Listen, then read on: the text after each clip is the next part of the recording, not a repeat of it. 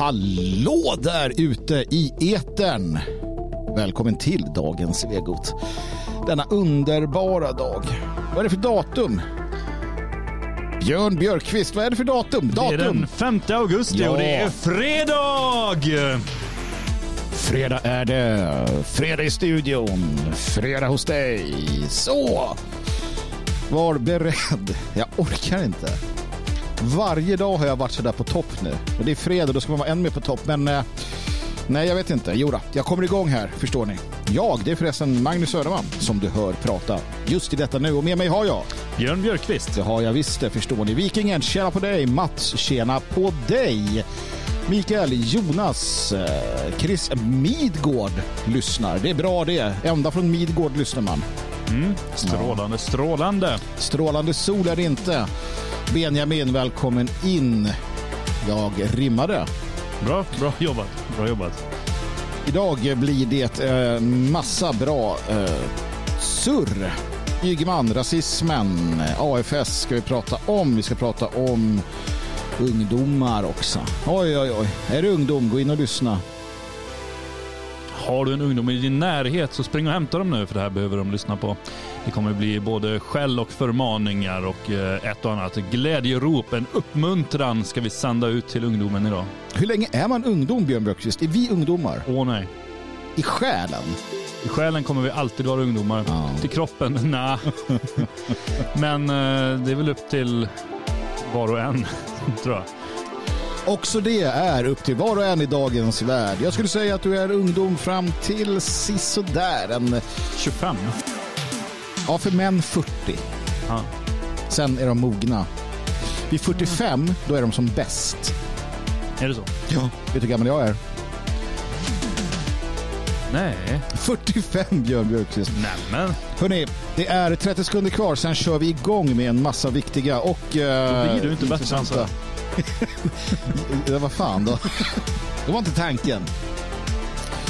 Jakob är inne, han också välkommen. Tony, Håkan, Kai, Klas, det är ju ett härligt gäng. Vadulv. Hörrni, femton sekunder, fjorton. Det är som en nedräkning till rymden. Nu kör vi. Hallå och välkomna. Och vi börjar med att eh, Björn la lite sordi på stämningen här i I, i studion. Vi var alla taggade, pe- vi var alla, jag och Björn var taggade, peppade, eh, redo att köra. Då Björn Björkqvist utbrister: han är död! Ja, det var ledsamt, sorgligt på många sätt, måste jag säga. Eller, sorgligt, han, han eh, blev väl ganska gammal här, men eh, Ebbe Schön, folklivsforskaren, eh, har tydligen avlidit här igår. Mm. Och ja, nej, jag vet inte. Jag, jag är väldigt intresserad av de ämnen som han har forskat mycket kring också. Jag har ju läst mängder av böcker av honom som handlar framförallt om olika väsen inom folktron. Han såg ut som en, som en gårdstomte, så att han eh, skrev mycket där just om, om tomtar och sånt. Men det var ju om mängder av olika väsen och, och, som framförallt var hans grej. Sen har han ju skrivit en del annat om, om folkliv i, i, i stort förr i tiden. Mm. Och så även gett ut några barnböcker som jag kan rekommendera, bland annat Trollkistan och Jätten i Brofjäll. Eh, så att, nej, det var, det var tråkigt. Det kom väldigt plötsligt här. Jag, jag hade hellre upptäckt det här igår och förberett ett helt program där jag hade kunnat prata om, om eh, Ebbe då. Men, men det blir... Um, ja, eh, sök hans böcker, läs dem. De är väldigt lärorika och han har gjort ett väldigt, väldigt viktigt arbete för att eh, popularisera våra älvor och troll och tomtar och andra eh, väsen som, som finns omkring oss. Jag tycker det är bra att någon, eh, någon rehabiliterar namnet Ebbe. Eh, för att eh, de flesta tänker nog på Ebbe Karlsson när man har Ebbe, i alla fall i min generation. Mm. Eh, Så att Ebbe Schön, absolut. Jag tänker där att det var han som skrev om råttan i pizzan och sådär också. Nej. Nej, det var det inte alls. Det var det inte. Nej. Det var Klintberg. Det var Klintberg, ja. Klintberg. Mm. Ja, är han också? Äh, skit, skit i det nu. Han lever. Han, ja, det gör han. Det är bra det. Nej, Ebbe Schön, um, absolut tråkigt. Men det är ju sådär, va? Att man, man går och dör till sist. Um, det, det kommer man inte ifrån. Och som du säger, är man gammal och, och ger upp andan, så är det ju inte på något sätt uh, lika sorgligt. Även om, om man kan tycka att de har mer att ge. Va? Men i det här fallet så har det ju getts, givits väldigt mycket också. Och genom litteraturen, genom böckerna, genom de de sakerna som han ändå då lämnade efter sig, så kommer ju det här finnas kvar och hans namn kommer ju ändå fortsätta också att förknippas med detta. Och någonstans så blir man lite avundsjuk. Det här är nästan någonting jag kan prata om i härden istället.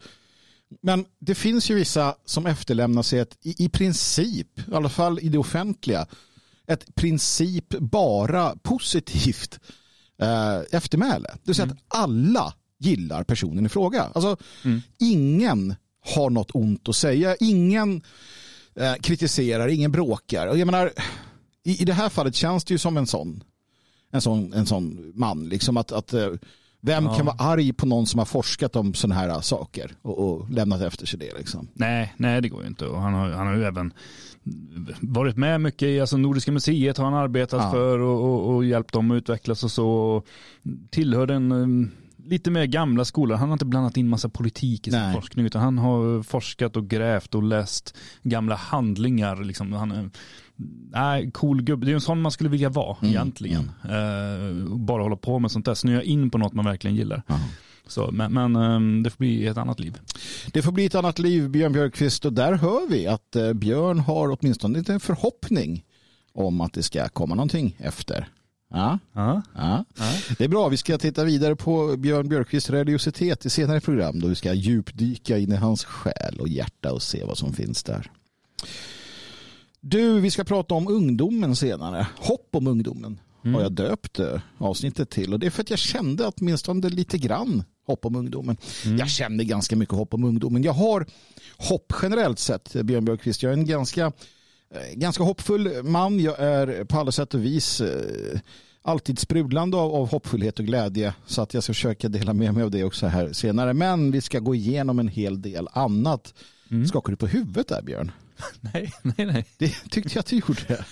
Jag vet inte, lite lätt, lite lätt. Det, ja, din min sa allt. Ja.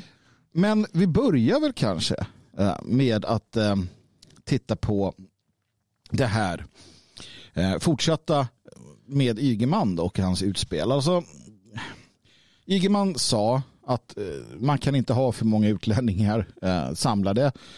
Han sa att det handlar om ras, det handlar om etnicitet, sa han. Han sa att rasfrågan är ändå väldigt viktig i, i, det, att, i det att vi inte kan blanda, eller i, i, snarare så att vi, vi kan inte låta vissa raser vara för, i, i för stor majoritet eller ens i majoritet mm.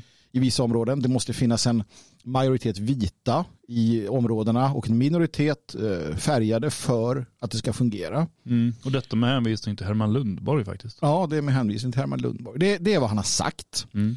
Uh, inte kanske nu att vi citerar rakt upp och ner, utan att vi mer känner av och känner in vad han menar. Mm. Eller vad han de facto menar med det han säger.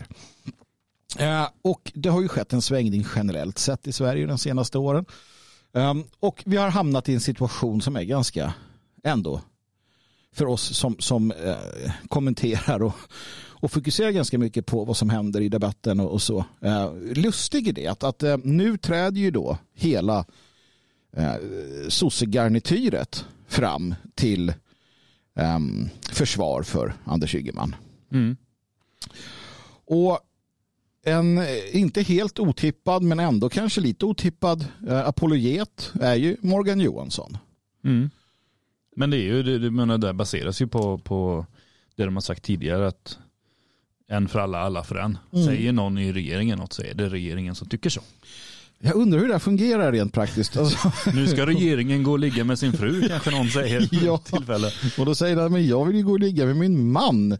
Nej, det får vänta till imorgon. Ja, ja. Rullande schema. Precis, sitter han där och klappar takten, den lille elak i Morgan. Va? Mm. Nej, men jag tänker så här. Um, nej, har man pratat om det? Har man kommit fram till att vi gör så? Vi tar en för alla, alla för en. Det, det är ju för sig lite trevligt om det någon för en gång skulle, skulle vara så i politiken. Och hittills verkar det som att de ändå har hållit ihop, va? Ja, jo, nej, men de är, och, men när det kommer såna här uttalanden. Jag menar, visst, vi diskuterade och antingen så var det ju väldigt genomtänkt eller så var det något väldigt plötsligt de kom på. Men det kanske var lite genomtänkt. De kanske har suttit på sitt regeringssammanträde och diskuterat hur ska vi göra? Hur ska vi vinna de här S D-rösterna? Hur ska vi bära oss åt? Och så bara, ja, ja men titta vad sossarna i Danmark gör. Vi, vi plagierar lite grann där. Så, så det kanske inte alls kom som en chock för Morgan Johansson när han läste intervjun med, med Ygeman och upptäckte att oj, oj, oj, oj, nu har vi blivit Sverigedemokrater. Mm.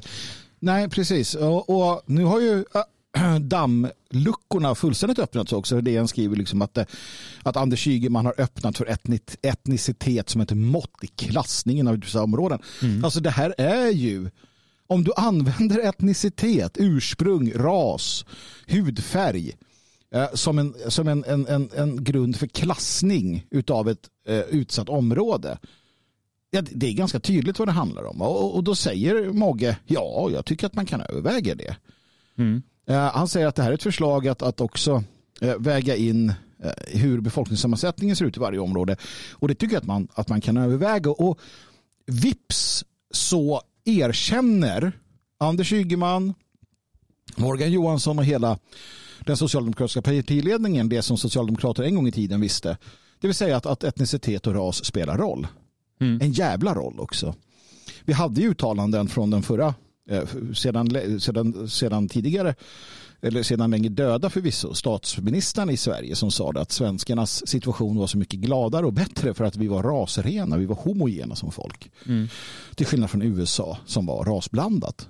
Ja, precis. Är man tillbaka, är man på väg tillbaka här, Björn? Eller vad händer? Var, var, varför gör de så här? Ja, men nej. För att samtidigt, jag menar, de, de har ju inte någon idé om att återvandra människor. De har ingen sådana idéer, utan de har bara idéer om att blanda upp, blanda mm. ut.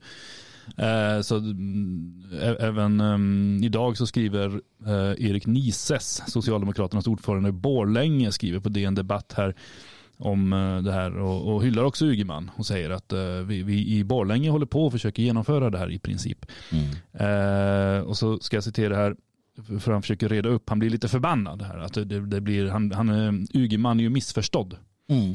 Och då säger han, citat, Anders Ygeman har inte sagt att vi ska införa etniska kriterier för att få hyra en bostad i vissa områden. Han har sagt att målet med politiken är att bostadsområden inte ska vara etniskt segregerade. Mm. Uh, och, det, och det är ju det det handlar om egentligen i grund och botten. Alla ska blandas upp. Det ska inte finnas något svenskt område, utan det ska bara finnas ja, blandområden. Men, men det, det är ju också...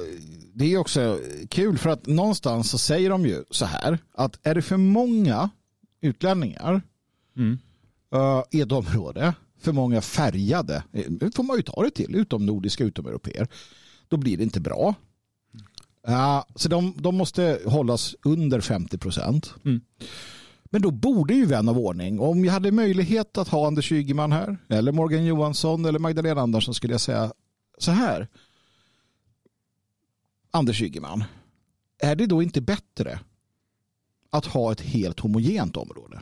Mm. Om det nu är bättre att ha färre än femtio, om det nu spelar roll, varför är fyrtio, trettio eller tjugo bättre än noll? Mm. Är det inte så, Anders Ygeman, att noll är det bästa? Att det bästa är ett, ett svenskt, homogent svenskt Sverige. Och han kan inte gärna säga att ja, fast vid tjugofem procent då uppstår den gudagivna blandningen enligt, en, den, den, liksom enligt någon form av kabbalist, kabbalistisk uträkning. Eller gyllene snittet träder in och säger att det skulle vara femton komma två procent färgade. Ja. Utan de erkänner de facto att ju färre, desto bättre. Ja, visst är det så. Och det här kan nog få... Alltså jag vet inte om de gör det egentligen inför sig själva. Utan de inbillar sig nog att är det fyrtiotvå procent då kommer de att bli upptagna av majoriteten och bli, lära sig svenskar och därmed snabbt komma ut i arbetslivet och liksom vakna varje morgon och bre mackor och steka ägg och springa iväg liksom ut till fabriken och ställa sig där och säga tjena tjena till sina arbetskollegor och skälla på vilken dålig chef de har och såna här grejer. Springa ut och röka i pauserna och bli supersvenskar och sen prata om hur mycket de ska dricka i helgen för att bedöva sitt ursinne. Sådana saker eh, tror jag nog att de verkligen tror på. Men då är det så länge ju... det är under femtio procent så, så blir det jättebra. Ja, men då är det, då är det ju assimilation de pratar om. Ja. Utan att säga det. Ja, ja, visst är det. För de pratar om integration. Visst, men det, det de menar är... Precis när Sverigedemokraterna börjat lära sig prata om äh, integration så, så, så byter sossarna till, ja. till assimilation. Men absolut, så är det ju. Det är intressant. Jag, jag märker ju också att det fortsatt då, eh, trots att jag ändå ser att det finns metapolitiska konsekvenser av detta som jag tror att man inte har tänkt igenom. Det vill säga att man öppnar vissa dörrar som de egentligen hade velat hålla stängda. Mm. Så ser jag också att allting i, i slutändan ändå handlar om att hjälpa de andra. Ja. Det är ju det, är ju det vi ska, det, det är ju inte för svenskarnas skull. Nej. Anders Ygeman säger det här. Nej. Nej, de hade inte haft någonting emot att för all evighet eh, finansiera uppehället för allsköns människor från hela världen. Mm. Men det är bara att de vet att det finns en grupp svenskar också som blir förbannade. Hon påpekar här då en kvinna som heter Eva Nordmark som också håller med Anders Ygeman, och hon är faktiskt arbetsmarknads- och jämställdhetsminister. Gud vad många portföljer de här bär på. Oh ja. Hon påpekar att det bor många utrikesfödda kvinnor, citat, som står långt från arbetsmarknaden i utsatta områden. Mm. Och att det är ett av hennes fokusområden att få bort det här. Och det, det är också återigen tillbaka till det här. Uh, en annan sak här. Kan de inte bara acceptera att det finns kvinnor som inte vill?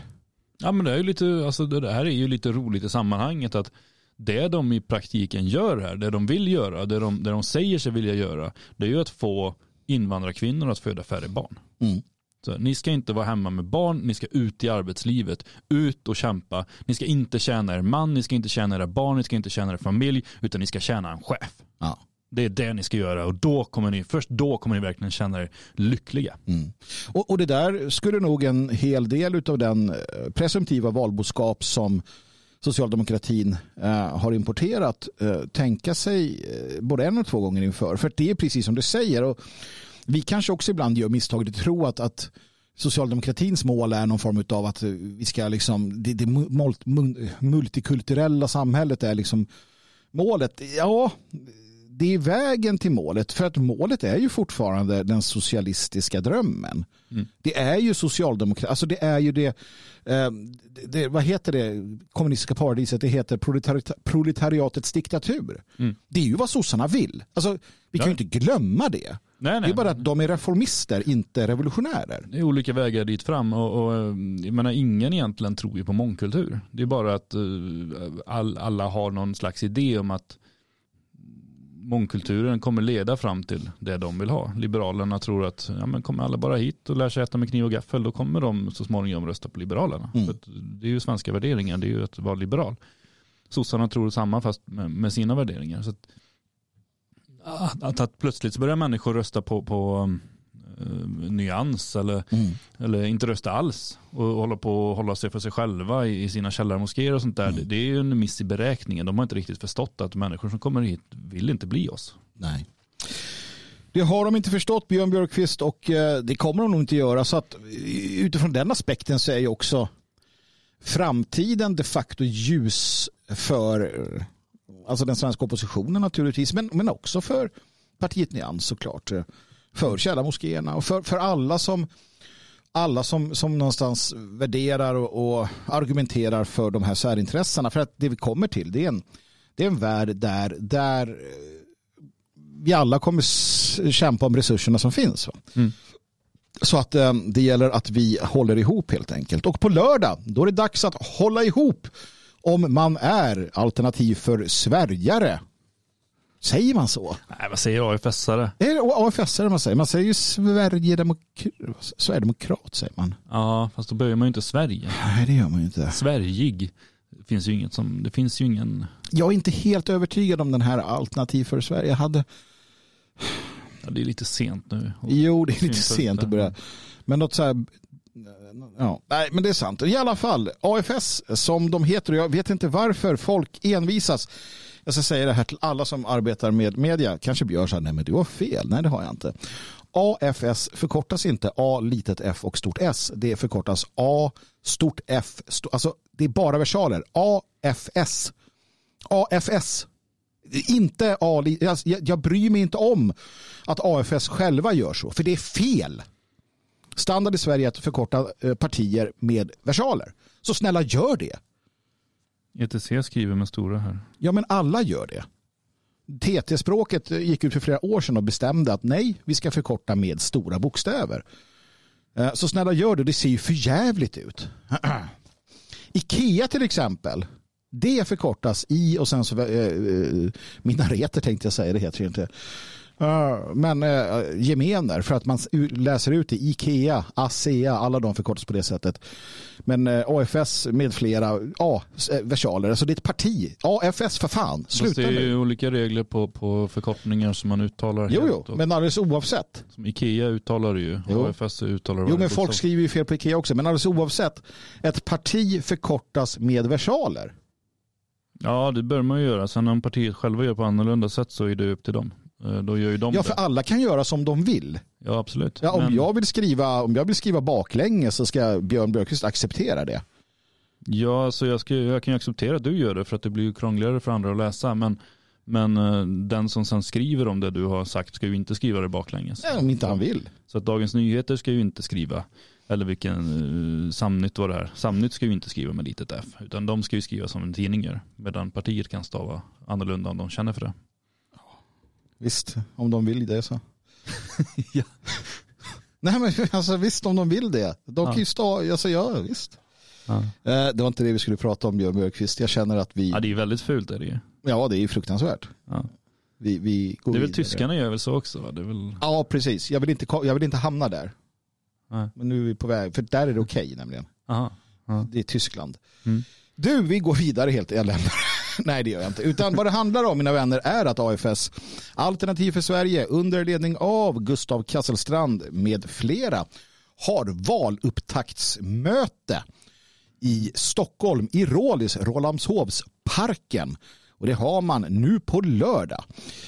Och jag uppmuntrar och uppmanar varenda en som gillar A F S att ta sig dit såklart och visa sitt stöd och också naturligtvis då få vara med om en trevlig, en trevlig upplevelse. För det, det brukar det vara den här typen av um, kampmöten, uppstartsmöten. Det är hög energi, det är en vilja till förändring. Man uh, träffas och är glada och har man tur så blir det lite så här... Uh, jag ska inte säga bråk, men lite gruff. Det är också bra. Man blir lite... Du vet, blodet kokar lite igen och man får liksom tända till lite. Nu hoppas jag absolut inte att det blir våldsamheter och elände. Eh, vore sorgligt naturligtvis, men lite gruff, lite, lite sådär att man får skälla lite. Det är alltid bra. Och det finns väl en viss risk för det så som, så som eh, det här håsas upp. Eh, håsas upp heter det, Björn Björkqvist. Ja, jag skulle tro det för att det har ju visat sig att eh, det blir eh, Pride-parad också i huvudstaden. Eh, och eh, den kommer ju då tydligen eh, äga rum strax intill. Eh, man, man startar sin eh, parad vid, jag kan ju inte Stockholm så att det står så här läser jag i, i Q X. Eh, på lördag avgår Stockholms Pride-parad från Norrmälarstrand. Alldeles intill i eh, Rålambshovsparken håller högerextrema partiet Alternativ för Sverige ett stort möte. Det är alldeles intill säger man. Ja, det är ett stenkast. Ja. Om du har en ordentlig kastarm. Ja, men det är ändå stenkast man mäter innan man talar om vart vänster samlas som regel. Precis, all, allt som man med vänstern gör mäts i stenkast. Mm. Uh, visst, och um, då, då varnar man här nu för att det kan bli uh, att det kan bli uh, ja, alltså om du ska tro på Märta Stenevi mm. som också skriver med litet F. Ska man det? Det ska man kanske. Jag vet inte, hon är ändå inte minister va, men hon är ändå partiledare. Partiledare. Eller det är hon inte heller, hon är ett språkrör. Ja, ett högdjur i alla fall. Ja, en figur. Som sagt, hon skriver med litet F på A F S. Hon twittrar om det här och, och i princip varnar för att det kan ske terrordåd mm. på lördag. Av den anledning då att, att Alternativ för Sverige har ett uppstartsmöte i Rålis och Pride ska marschera förbi där. Mm. Och då kan det bli terrordåd. Jag, jag, jag tycker det är Märta. Hur ja, tänker du här? Det är mycket som är konstigt där. Hon, hon tar ju upp det här men med tanke på händelserna i Visby och i Oslo. Ingen av dem har ju med Pride att göra, mig veteligen. Nej, alltså händelsen i, i Oslo var ju en någon form av arab var det väl som, som begick ett dåd mot en, mot en restaurang eller nattklubb eller vad det var som låg in till en bögklubb. Ja, och de som dog var ju inte homosexuella, det var ju fullt normala människor. Ja, fullt vanliga. Alltså det var inte... Normativa. Normativa icke-homsar. Ja, eh, vad det verkar i alla fall. Eh, och, och Nej, så jag vet inte, och det har väl inte riktigt utretts vad det finns för motiv där heller. Det kan ju vara något eh, homofobt motiv från den här musiken. Jo, jo, men det men, vet vi inte. Nej, det är inte helt klart eh, oavsett. Och det andra var ju en, en eh, psykiskt instabil, eh, trasig människa som, som eh, var arg på psykvården och därför attackerade en, en person. Sen har väl den personen eh, här och var uttryckt stöd för olika nationella grupper och bland annat A F S. Men, men att, att dra det så, så pass galet långt som att det därmed skulle samlas en massa människor och attackera Pride-paraden. Det, det är så långsökt och dumt så, mm. så, så att det, det, det finns knappt. Det finns knappt, ja. Och eh, har Pian eh, Stenevi då ska eh, bevista den här Pride-paraden, och hon skriver i sin tweet att vi kommer aldrig låta högerextrema stoppa kampen för H B T Q I-rättigheter. Nej. Jag vet inte om det är det som är A F S eh, plan där eller så någon att, annanstans. Ja, alltså visst, man skulle väl kunna säga att det är klart att de ställer upp i val med sina punkter, och där ingår det säkert bland annat att, att uh, minska uh, böglobbyns inflytande. Mm. Skulle jag kunna tänka mig. Och på så sätt blir det ju såklart att uh, när de har en valupptaktsmöte så är det ju bland annat för det.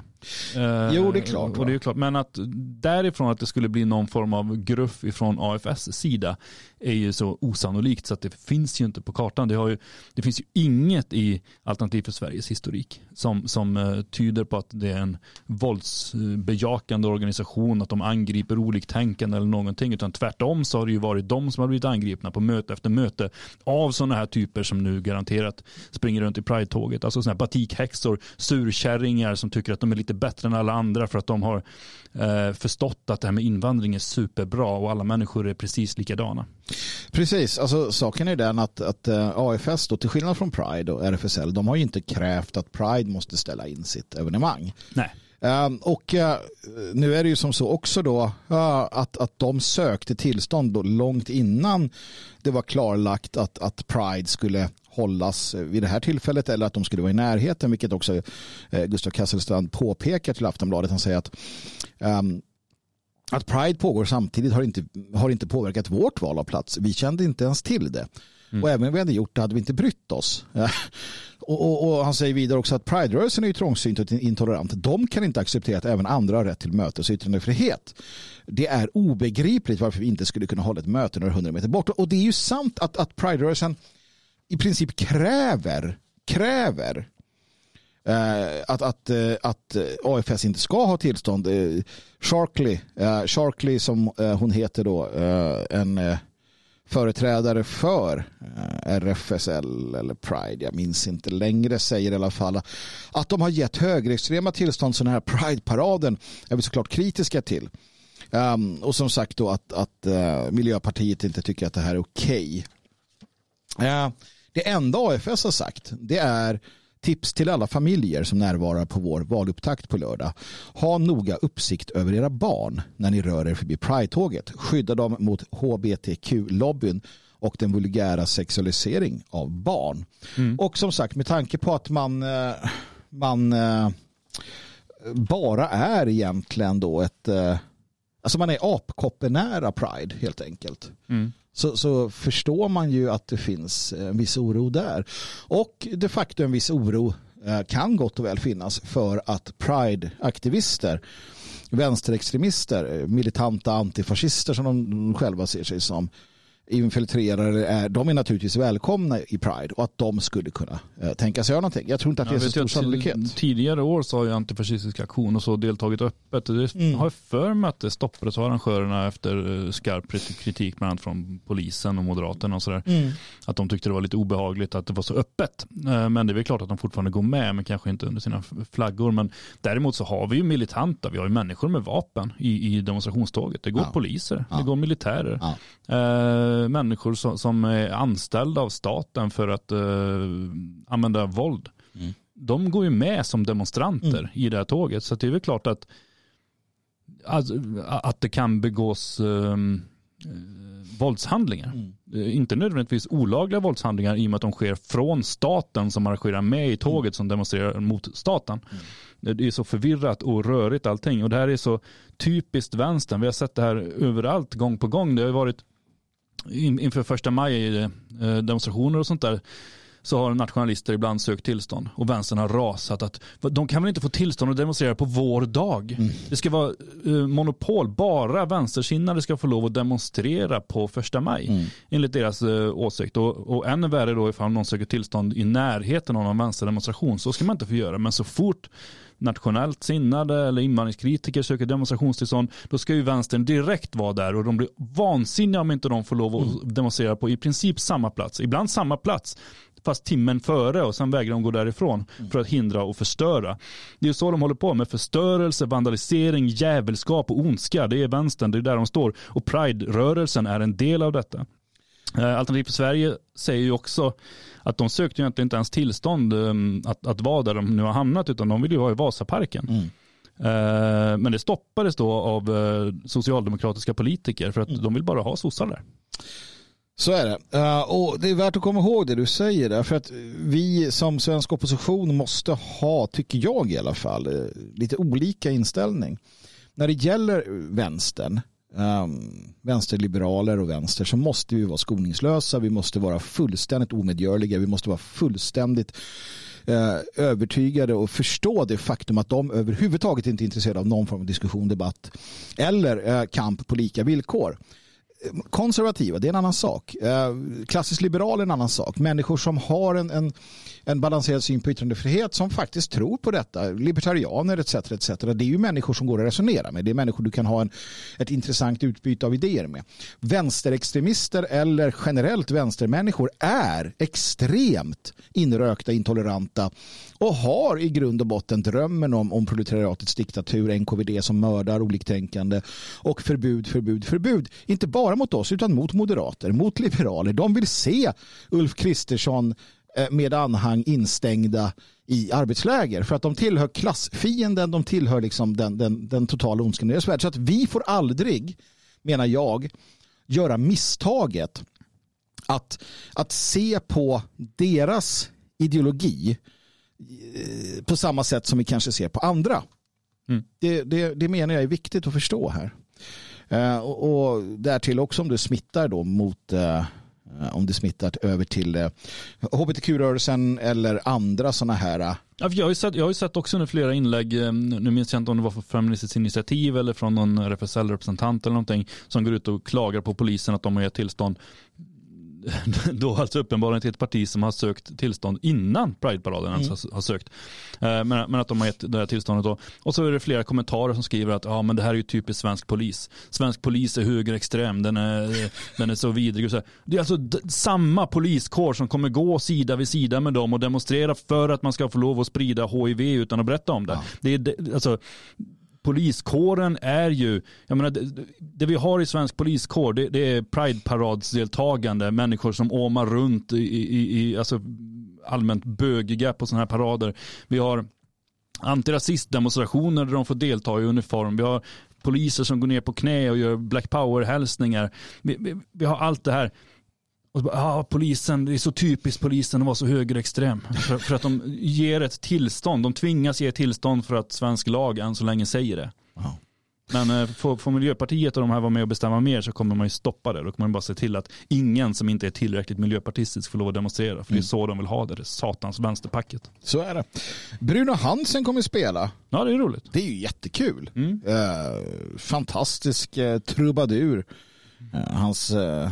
Once, I once was a member uh, platta gillar jag gillar uh, vad heter den nu då? Tidevarv. Uh, ah. Ungdomens tidevarv. Ja, det är någonting ah. som är lite vemodig uh, extra, ah, den gillar jag skarpt, måste jag säga. Så att har ni möjlighet, ta er till Rålis helt enkelt, uh, Rålambshovsparken i Stockholm, och uh, var med på valupptakten. Som sagt, valet, det drar väl igång här rätt vad det är. Jag vet inte när, jag tycker det är väldigt, väldigt... Uh, jag, jag vill minnas att i förr i världen, hela sommaren och fan ta mig försommaren på valåren var liksom... Nej. Val, det var inte så. Nej. Nej, man vill minnas det. Jag, för jag var tvungen att börja kolla upp det där, för det var så många som skrev på sociala medier om hur Det finns ingen valrörelse, det är en ja. konspiration, de ställer in valet, massa sånt där.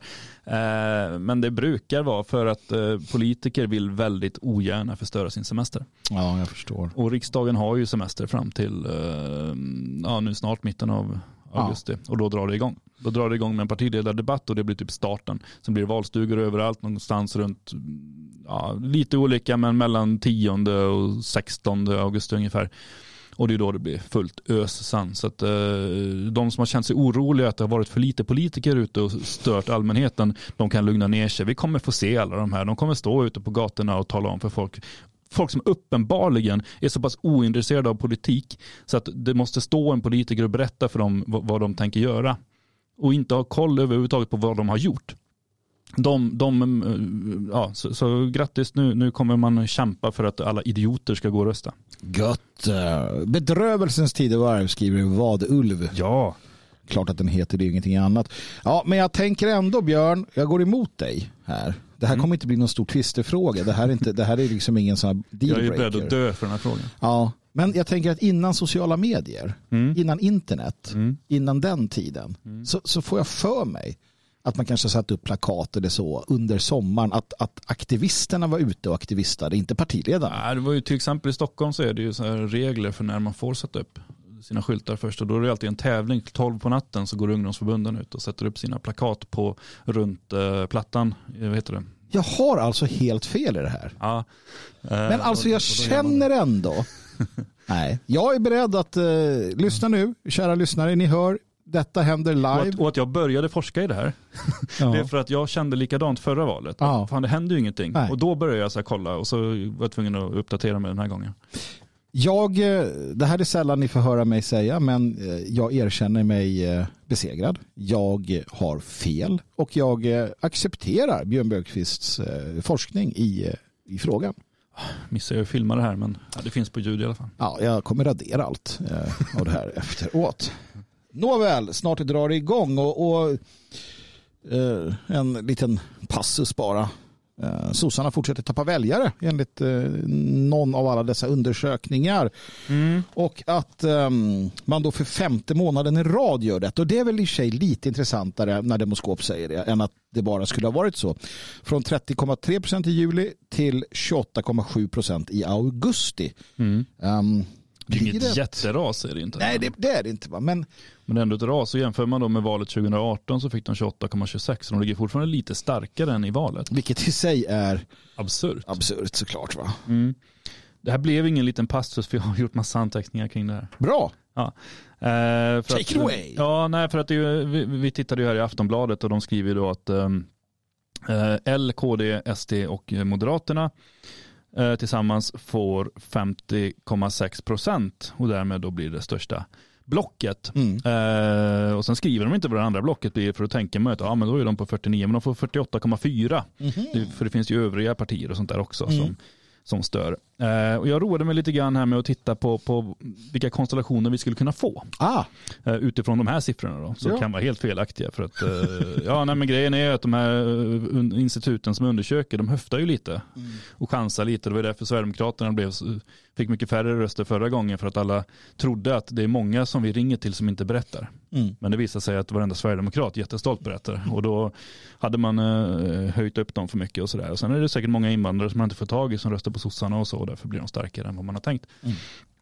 Nåväl, eh, vi hade ju då V S, M P, C eh, som då var på fyrtioåtta. Om de får med sig Liberalerna mm. också, som de fick förra gången, mm. då hamnar de på femtiofyra komma en procent och då blir det en sosseregering. Likadan mm. konstellation som vi haft de senaste åtta åren. Gud vad spännande. Kaos och elände. eh, däremot om Socialdemokraterna efter valet, inte innan naturligtvis, men efter ja. valet flörtar lite grann med Sverigedemokraterna. Just det. Och de får med sig Liberalerna. Mm. Eh, I någon slags eh, lite smått invandringskritisk. I och med att Ygeman har gått dit nu. Mm. Mm. Eh, då får de femtiotvå komma en procent. Oj då. Då får vi en sosseregering men med eh, S D:s garanti för lite mindre invandring. Oh, det skulle inte Jimmy Åkesson säga nej till. Han är ju i grund och botten sosse. Precis, och Mattias Karlsson inte minst. Absolut. Björn Söder skulle nog eh, knorra lite. Ja, han skulle knorra. Men å andra sidan, vad gör man inte för köttgrytorna? Nej, nej men sen har vi ju Liberalerna. De säger ju att de tänker ju inte acceptera eh, Sverigedemokraterna i en regering.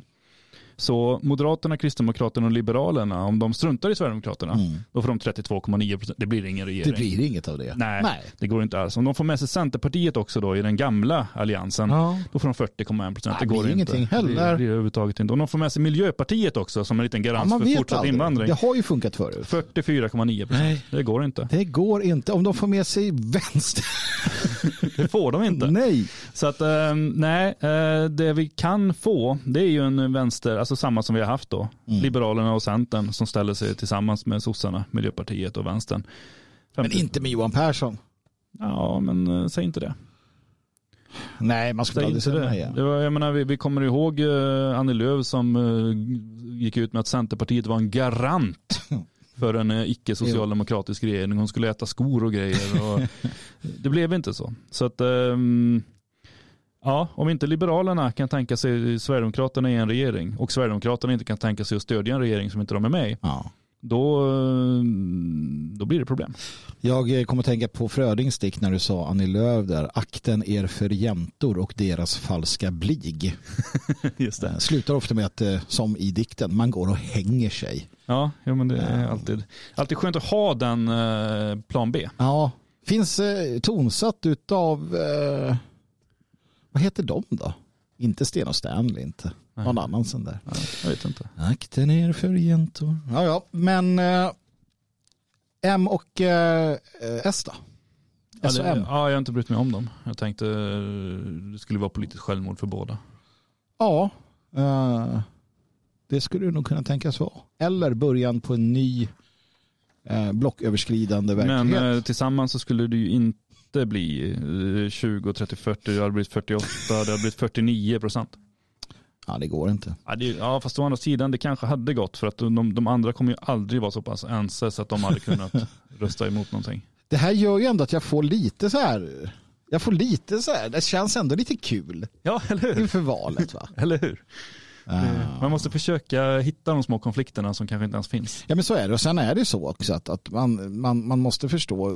Vi pratar ju ofta om att det parlamentariska är inte så, så vansinnigt viktigt. Men det, det, det, är ju, det är ju viktigt i sig för att lite beroende på konstellationer och vad som händer så påverkar det metapolitiskt, det påverkar metakulturellt och det påverkar också alltså realpolitiskt vad som händer, hur fort det går, vad, vad kommer bli och mm. så vidare och så vidare. Mm. Sen kan man utifrån det fatta beslut själv om hur man ska hur man ska göra, hur man ska tänka. Uh, vet du vad du ska rösta på, Björn Björkqvist? Uh, jag är väl ganska säker. Ja. Men, mm. men saker kan ändras. Även om jag inte gillar de här som håller på och byter och så efter vad folk mm. säger, så kan det hända att jag byter det efter vad folk säger. Ja. Eh, lite kort kommenterat här bara. Eh, Lisa Holms mördare dödad i fängelse. Nerijus Bilevicius eh, mm. knivmördades i eh, går, förrgår när det nu var mm. knivhuggen i halsen av en annan fånge. Vi la ju med det här för att vi pratade ju igår om att vi ska inte bara ta massa elände utan Nej. Vi måste ha lite glada nyheter också. Precis. Um, Så här han, är de. Han dömdes ju tjugo femton då till livstidsfängelse för mordet på eh, Lisa Holm. Mm. Uh, inte så vansinnigt långt ifrån där vi befinner oss, uh, Västra Götaland, där vi är i Skaraborg för tillfället. Eller? Ja, det är där vi är. Mm. Uh, och uh, ja, alltså någonstans så hoppas jag ju då naturligtvis att han fick, uh, eller han fick ju så att han teg. Och jag ja, hoppas ju att det gjorde jävligt ont och att det fanns en hel del uh, dödsångest och uh, och sånt med i, i slutögonblicken då för det här eh, avskummet. Ja, det är olyckligt om det gick snabbt. Då. Ja, precis. Ja. Och eh, på något sätt så blir det ändå en, en ytterst tråkig, sorglig historia som, som någonstans läggs till, till handlingarna i och med att den här personen försvinner. Och jag tycker att eh, jag är anhängare av dödsstraffet eh, och jag, jag ser inte varför eh, en människa som har gjort något som han ens ska... Ja, har rätt att vandra vidare på den här jorden. För att även om du sitter inlåst och det är eländigt så hittar du stunder av lycka. Och det tycker jag inte att han förtjänar. mm. helt enkelt. Eller förtjänade det. Så, att, så är det med den saken. Minns du mordet på Lisa Holm och allt? Ja, jo, det är ju inte så, så, så länge sedan. Så, så att, ja, det var en väldigt tragisk händelse. Ja, jag tycker fortfarande att det finns oklarheter kring det där. Som, det, det, det, det liksom löstes så att säga. Mm. Och sen så bara ebbade det ut. Det är inte det att jag är, det är inte det att jag är intresserad av liksom detaljer, utan det är bara med att det kändes som att det, jag har alltid känt att det finns något mer där. Mm. Men, men, eh, så är det med den saken i alla fall. Ja. Vi ska också nämna, eh, vi går utomlands nämligen, att eh, det inte verkar som att det blir någon Batgirl. Nej, och det är ju tro, jag hade ju tänkt, jag går sällan på bio, ja. Men det här hade jag ju sagt till, till både vänner och, och familj att, att när Batgirl-filmen kommer, ja. Då ska vi gå. Jag minns när jag var liten, kanske gick i tredje, fjärde klass mm. någonting, och, och det kom liksom första på länge stora Batman-filmen. Det var första gången som, som eh, film, eh, inte Filminstitutet, utan det, det var väl Svensk Film då, som Bonnier ägde på den tiden. Nu är det mm. kineser som har köpt upp det.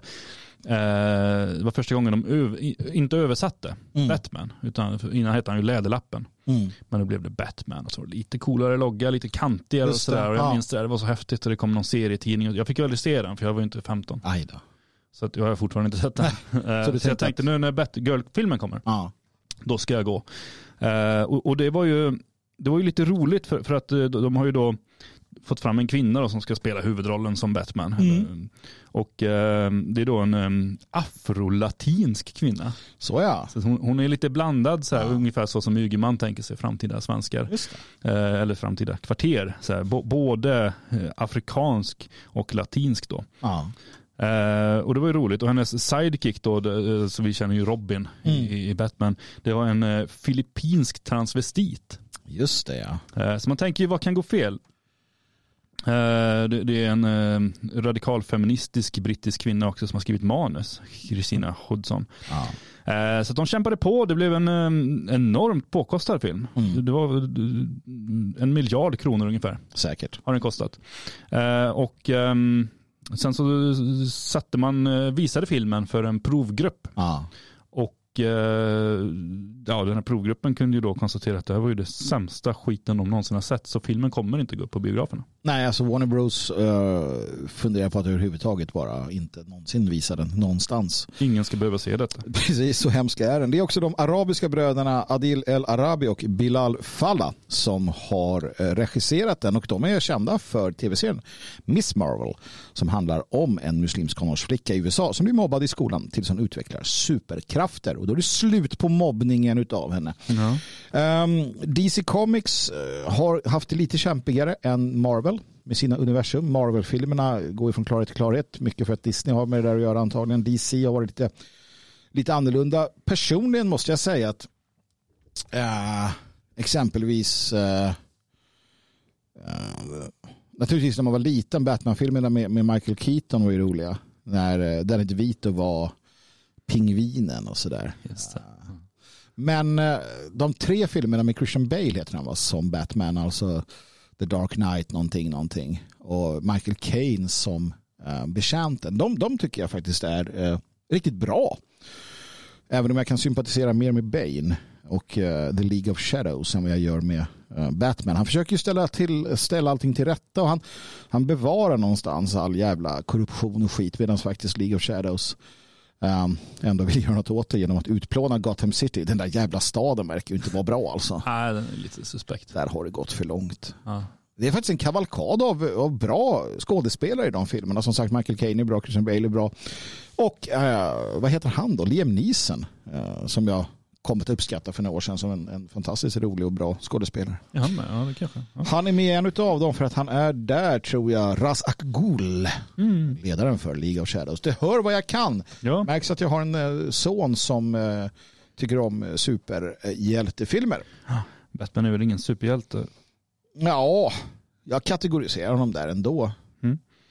Han är ju en hjälte. Han ja. su- superhjälte helt intressant. Ja.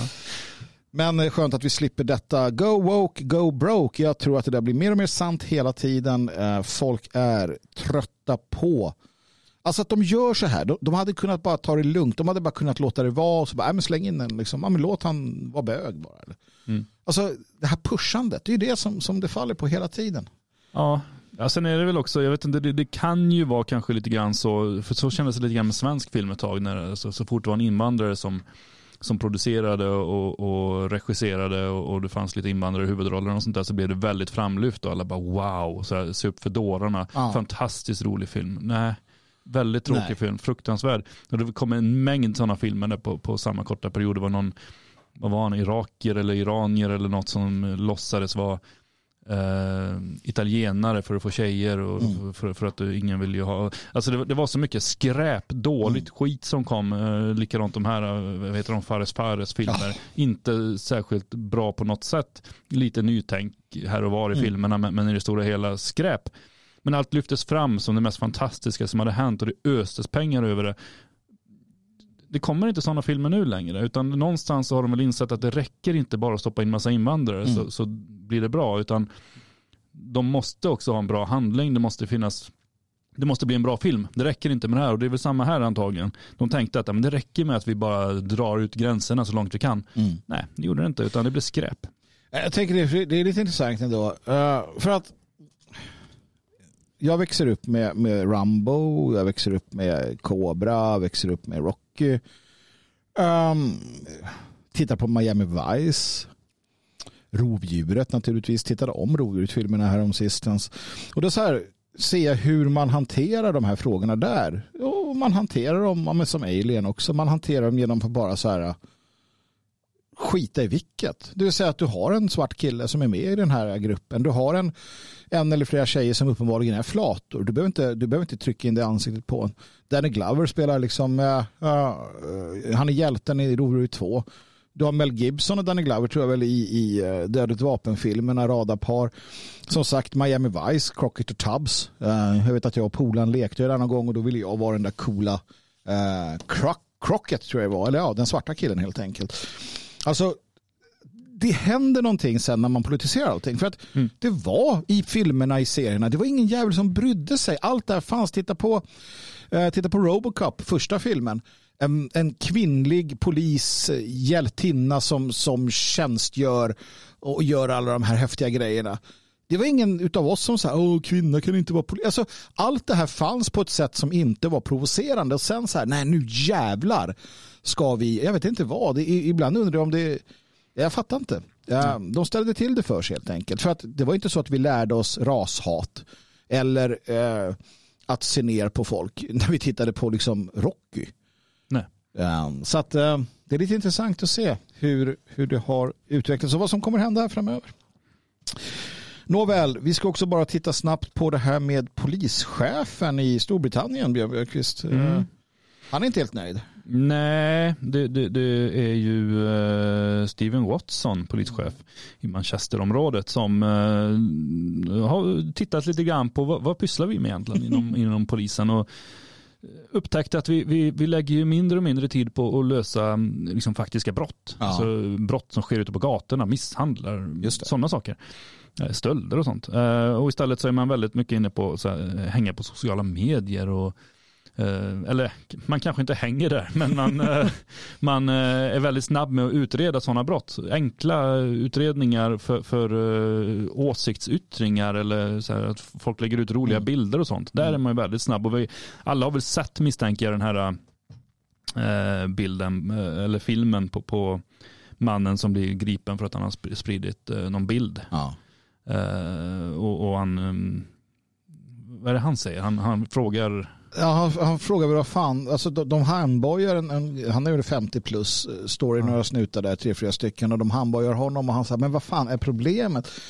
Uh, han har alltså delat vidare som jag förstår det, i alla fall om man lyssnar uh, någon, någon med eller någonting och då säger en, en ung snutjävel som står där med armarna i kors att uh, Your, your picture caused anxiety in someone. Ah. Alltså, någon har alltså anmält till polisen att någon har fått ångest, ångest mm. av en mem eller en bild som har skickats på Twitter. Ja, som jag fattar så var ju det den här bilden um, med den nya regnbågsflaggan som, som har de här extra mm. grejerna. Så man vrider dem så blir det som ett hakkors i mitten. Jaha! Att det var den ja. han hade delat. Okay. Och det gav ångest. Och då skickar man ut fyra konstaplar. Mm, som med handbojor. Som med handbojor. Och, ja. och, och häromsistens då så dömdes då James Watson, en annan kille, eh, till tjugo veckors fängelse. Då han har publicerat kränkande memer föreställande George Floyd i privata chattgrupper ja. på Facebook och WhatsApp. Alltså så långt har det gått i Storbritannien. Jag, jag tror att det är svårt att förstå. Ja, det har ju gått så långt i Sverige med. Så. Ja, det har det. det, har det. det kan, du kan ju dömas. Sen är det lite med, med, med Ameriken och sådär lite svårare. Du har ju hett som folkgrupplagstiftningen, men här är det ju liksom inte ens...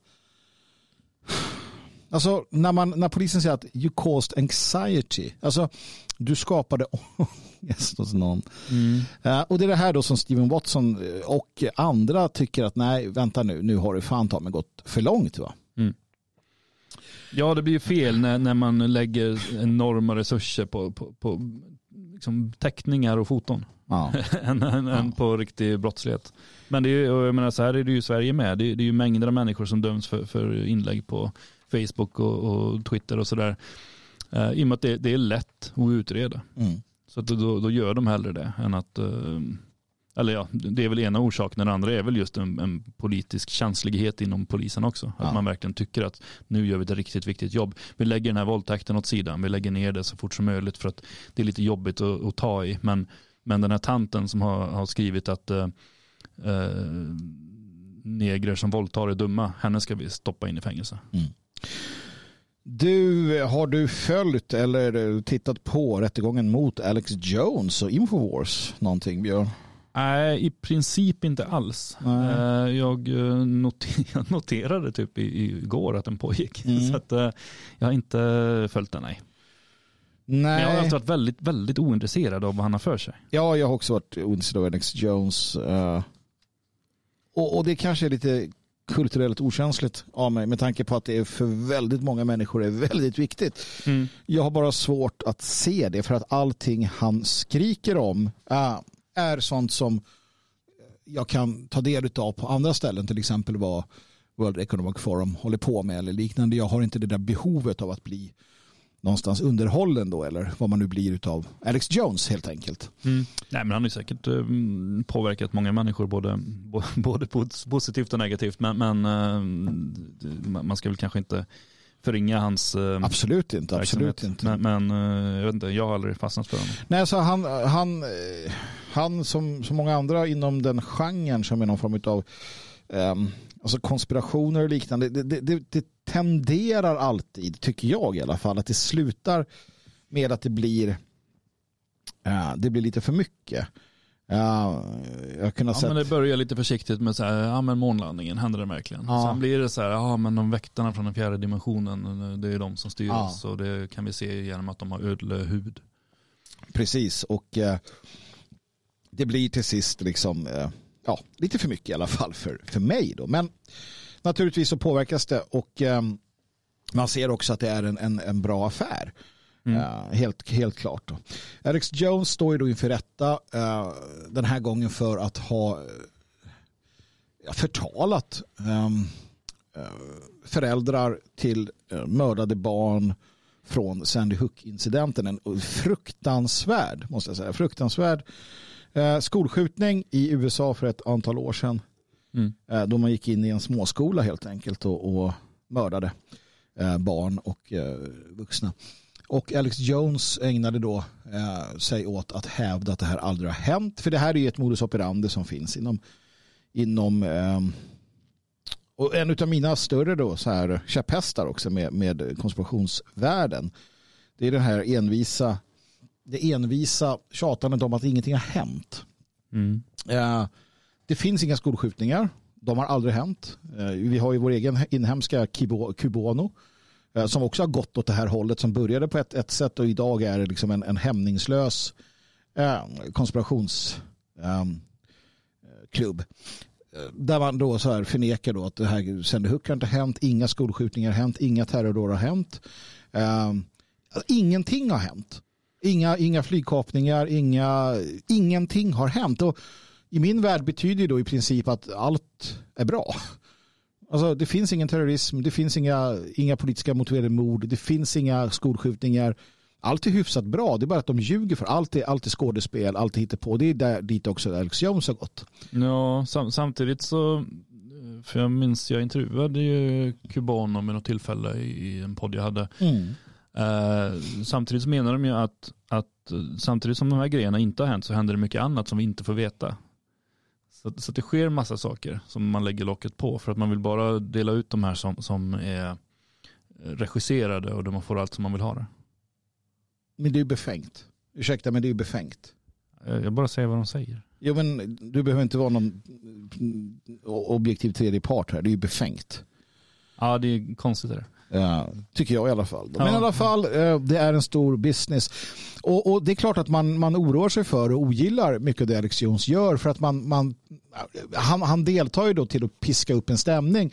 Om, om du har en, en allt växande eh, del människor som... som våldsamt blir det till sist ifrågasätter allt som händer och ser verkligen de styrande som ödlor eller vad det nu kan vara. Uh. Det oroar sig makten, såklart. Och då vill man täppa till truten på dem på olika sätt och vis. Alex Jones um, har man ju då uh, gått efter uh, på olika sätt och vis. Framförallt i det här fallet så är det ju då föräldrarna till de mördade barnen som säger att nej, nu får du fan ta och ge dig. Va? Och i U S A så är det inget konstigt att man gör så. Där har man också en viss typ av lagstiftning som gör att du kan stämma skiten ur folk och tjäna, eller tjäna att du kan få mycket pengar utav det. Här har man ju då sett att uh, Alex Jones imperium um, kan, kan då täcka stora uh, skadeståndsanspråk. Mm.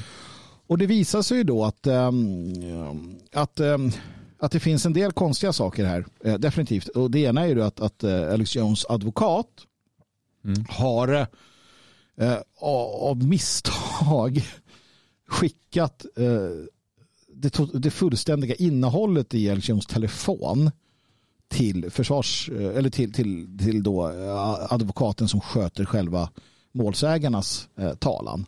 Mm. Det är så konstigt. Ja, det är jättekonstigt. Alltså, det är så vansinnigt. Det är åratal av konversationer, sms och, och telefonsamtal som ges till motståndarlaget här. Eh, och mig veteligen har inte Alex Jones sparkat sin advokat ännu. Det är också vilket konstigt. Också är konstigt. Så ja. Jag förstår inte riktigt vad som händer här. Va? Eh, då kan man ju fråga sig om det här var en konspiration eller ett ärligt misstag. Det beror lite grann på. Den där advokaten kanske inte är så jävla tech-savvy så att han säger, ja men vi tar den här folden liksom. Är han liksom femtio plus? Varför inte? Alltså jag tror att sånt kan hända också. Ja. Och det här blir ju problematiskt naturligtvis. Framförallt blir det problematiskt utifrån ett skadeståndsanspråk för att Alex Jones har ju då hävdat och ljugit om att han typ inte har pengar. Att det inte går så bra för dem. Mm. Men här kan vi också se då att Alex Jones företag då eh, under en viss under en period drog in alltså eh, över åttahundratusen dollar per dag. Ja, det är ju inga småslantar, det, det är det ju inte. Nej, det här är ju en en en alltså att att sitta i studion som Alex Jones har gjort och, och gasta och gorma om de här sakerna har gjort honom till mångmiljonär. Mm. Um, det finns liksom ingen hejd på detta och sen i det så säljer han också.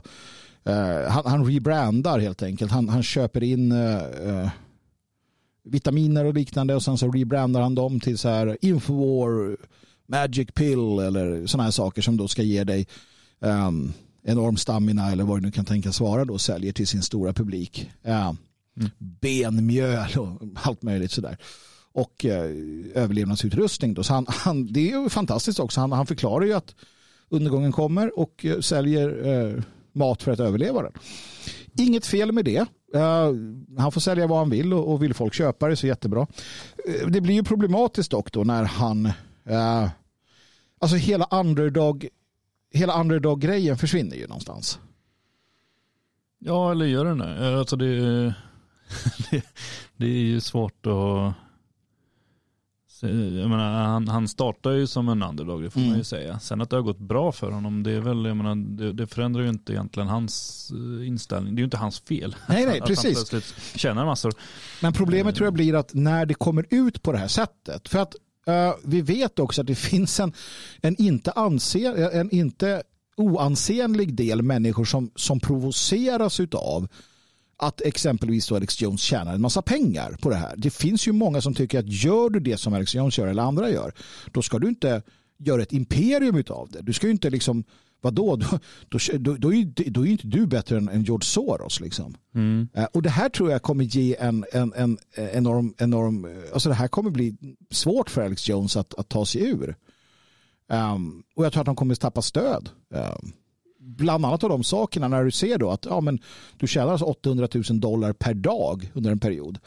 Uh, och så, så, så det blir, jag, jag tror att det kan bli problem för honom. Och jag tror att det, det är lite det, det man hoppas på. Det är mycket rättegången som kommer ge problem för dem. Att han går ut och ber om ursäkt till, till de här familjerna och säger att uh, plötsligt har det ägt rum. Det han ja. har i, i åratal sagt inte har ägt rum.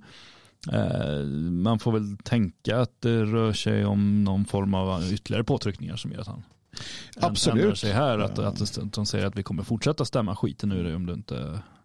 byter ståndpunkt här nu. Eh, det är säkert mycket, mycket spel bakom, men, men det där kommer han ju naturligtvis tappa på, för att då kommer ju andra aktörer eh, peka på det här, att eh, här har vi en som viker sig. Mm. Lite påtryckningar och han backar undan. Precis. Eh, så det kan definitivt bli början på, på undergången eh, för InfoWars och ja. honom. Jo, det tror jag också att det kan vara. Det är sällan, eh, det är sällan de överlever, och det här är en, en, en välkänd strategi som, som används tidigare mot nationalister. Vi vet hur man till exempel gav sig på Tom Metzger och War, eh, gjorde mm. de bankrutt. Eh, Southern Poverty Law Center och Morris the Sleaze Dees, eh, Aryan Nations. Mm. Fick man på knä, han stämde skiten ur klanen. Alla civilrättsliga mål. Mm. Alltså personer som inte begår brottsliga handlingar. Finns det då grupper som ägnar sig åt att stämma av andra skäl civilrättsligt och vinner då mm. och gör att de blir bankrutt helt enkelt. Och det är väl det som väntar Alex Jones också i, i detta, misstänker jag. Ja, så är det ju väldigt sannolikt. Det han eh, borde göra eh, om, om han vill fortsätta, det är ju att flytta till något annat land ja. där han kan, eh, där det ser annorlunda ut lagstiftningsmässigt. I Sverige hade det ju aldrig varit möjligt. Nej, nej, precis. Så är det, och jag tänker att vi ska gå vidare och prata om ungdomar här alldeles strax, Björn Björkqvist. Och jag menar att vi ska göra det genom att också få äh, hämta lite kaffe. Klockan har ju gått naturligtvis, det är sex minuter över elva och vi har en del, en del kvar att prata om. Och jag tänker att vi ska lyssna på lite musik äh, medans vi... Äh, Det är lite för att så här, skohorna in oss på nästa ämne som handlar om, om ungdom och liknande. Så vad är då bättre än Cyklon Boom eh, när man gör det?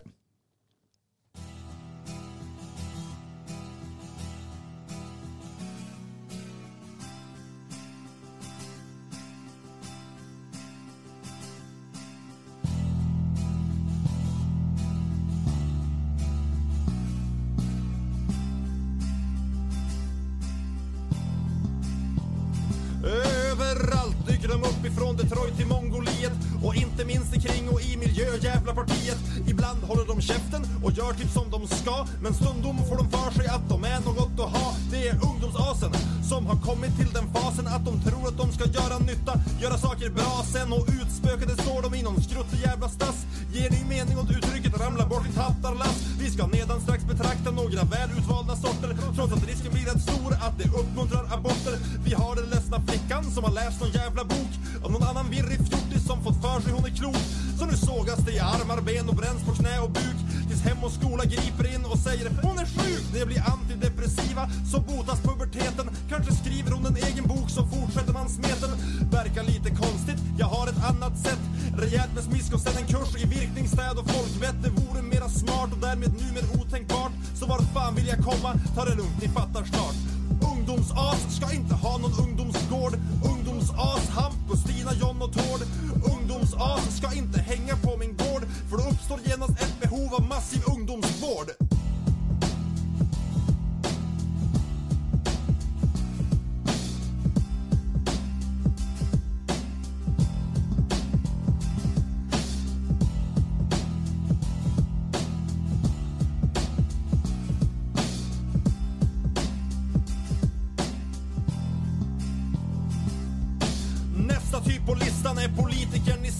Han har inte läst så mycket, men han tycker desto mer. Med en stirrigt upprörd blick kommer han med analys.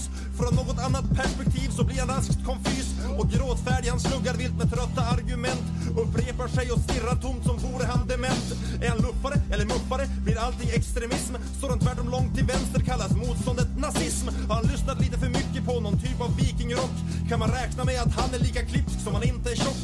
Men vad han än tycker och vad han än är, är han alltid densamme. Ett drygt litet svär, ett stort litet puck. Och bara en sak finns som tröstar, det är att det lilla aset ännu inte går och röstar. Så vill du sänka rösträttsåldern kan du hälsa hem, för när vettigt folk bestämmer ska den upp till fyrtiofem. Ungdomsas ska inte ha något eget ställe. Ungdomsas är Mohammed, Lisa eller Pelle. Ungdomsas ska fan lägga ner istället. Annars jävlar får ni se hur Cyklon Boom drar upp i fjället och hämtar öxa. Nu gäller det att vara kulturellt bevandrad för att hänga med i referenserna. Men var nu alla säkra på att det finns många fler. Människans fria vilja genererar alltid mycket mer. Du har förstås alla gangster för inget kan vansläkta dem. Tusen sociologer arbetar dock hårt för att ursäkta dem.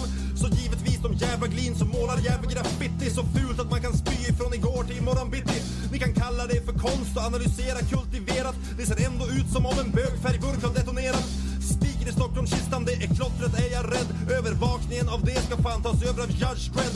Jag ska bjuda alla på svamp, vilken alls inte är ätbar, och lura er till världens största försåtsminerade fläskar. Men ta inte åt det för mycket, för nu säger jag till dig, hellre får ni geggan i Globen och dädda skiten till mig, än att bli den sortens töntar som förväxlar munnen med sätet, skriver krönikor i morgonblad och bloggjävlar på nätet, som funderar över mobbning, jämlikhet och unga vänner. Jag ska fan knäcka knäna på er alla, en i sänder. Ni ska inte ha en plattform, ni ska inte vara med. Jävla ungdomsjävlar, välj, sitta eller skjutas ner.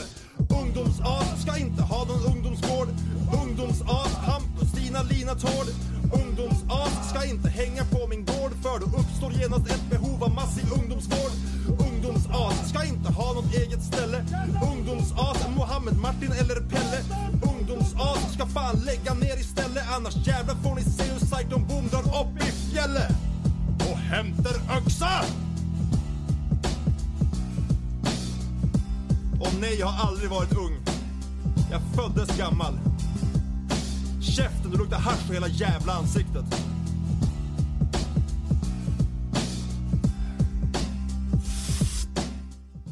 Jaha ja, ungdomsas. Cyklon B.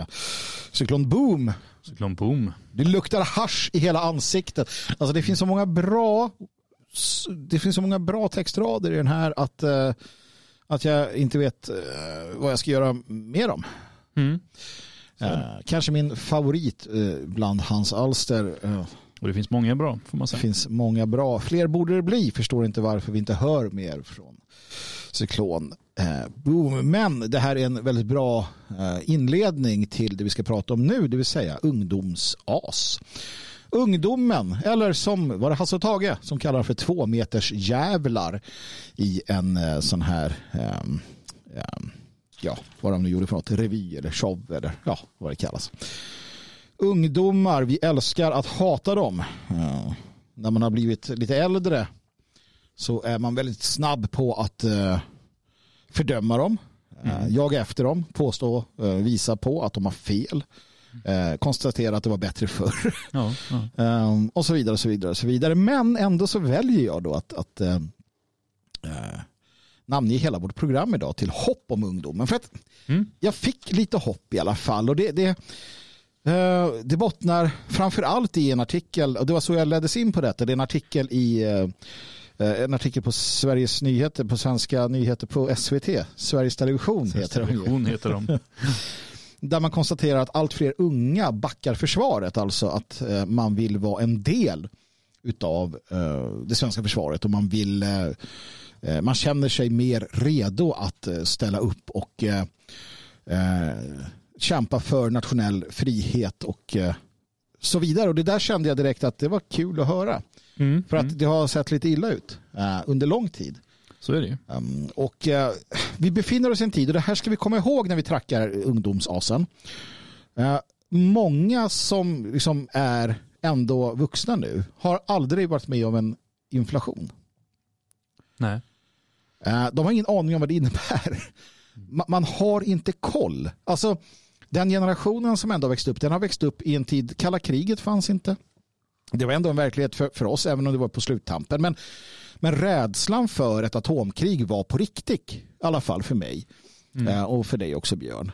Uh, det är mycket som dagens då ungdomar överhuvudtaget inte har koll på. De har blivit uppväxta i en tid som har gett dem möjligheten eller tiden att helt fokusera på, på sina egna känslor, eh, sin egen vilja att bekräfta sig. Och vi har väl varit duktiga på att, att hjälpa dem med det som vuxna antagligen också.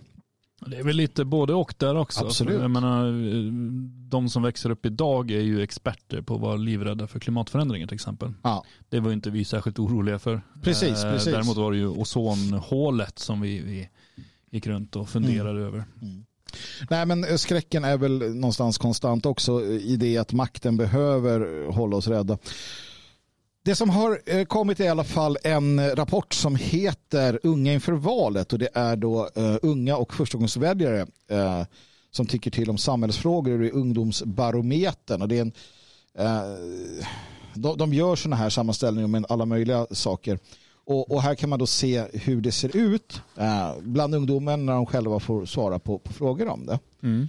Um, och um, Man, man, själva underlaget är tiotusentals unga, säger man, i åldern femton till tjugofyra år som berättar om sina egna intressen. Då. Det kan handla om allt möjligt. Uh, och i det här fallet så är det då en, en, en räcka samhällsfrågor uh, kring, kring uh, det som är aktuellt inför valet helt enkelt. Och förstagångsväljarna i år, det är alltså fyrahundratrettio tusen personer. Ja, redan där blir man ju lite ledsen och skrämd. Ja, det blir man ju. Hur tänker du, Björn? Vad... Vad känner du inför denna siffra? Detta? Ja, nej jag vet inte. Jag, jag är ju, som han sjunger där i eh, låten vi lyssnade på, att fyrtiofem ja. Kanske hade varit en bättre ålder att börja ja. Rösta. Det, det, det, det är en sån där känsla. Och den, den har ganska lite med, alltså den är ganska, det är objektivt sett så att eh, tack Useful Emptiness skriver, det var Magnus och Brasse som kallade dem för två meters jävlar. Och därför jag inte kände igen det. Jag är inte, äh, lika, mm, du är inte lika inläst på det. Nej, men jag, jag kände mig lite dum så jag sa inget. Du delar, äh, äh, du delar fascinationen för Hasse Tage med äh, Kalle Lind. Mm. Han har skrivit boken om dem, det vet jag. Mm. Jag har ju sett ganska mycket av äh, de andra figurerna mm. också, Magnus och Brasse, men inte allt. Jag har aldrig gillat Hasse och Tage. Jag, jag, jag, jag ska inte gå för långt, men jag brukar ju såga svenska kulturpersonligheter. Ja. Uh, men nu har Hasse Lindgren och sådär. Men uh, jag säger inget mer. Ska vi se. Jo, uh, det är objektivt sett så. Att, uh, det blev lite tryckt stämning i studion. Ja, jag, jag känner att uh, jag tänker att vi kanske kan gå vidare. Mm. Och släppa det bara. Mm. Mm. Tror du att du klarar av att släppa detta? Vi går vidare. Vi går vidare. Uh, objektivt sett så är det ju ett problem med ungdomar. Uh, ungdomar som ska rösta. Och, och det handlar ju bara om det faktum att man inte har någon erfarenhet. Jag var ju rätt säker på att jag visste allt när jag var ung. Mm. Uh, och det är rätt. Man ska tänka så. Uh, man är jävligt passionerad. Ja, det vill jag fortfarande. Men, men man är väldigt, man har inte fötterna på jorden helt enkelt. Mm. Uh, och man har ingen erfarenhet. Man har ingen erfarenhet av arbete. Man har ingen erfarenhet av... av samhällsengagemang, företagande, anställningar, barn, förhållanden. Man har ingenting. Och att då ha rätt att vara delaktig i att avgöra i viktiga frågor.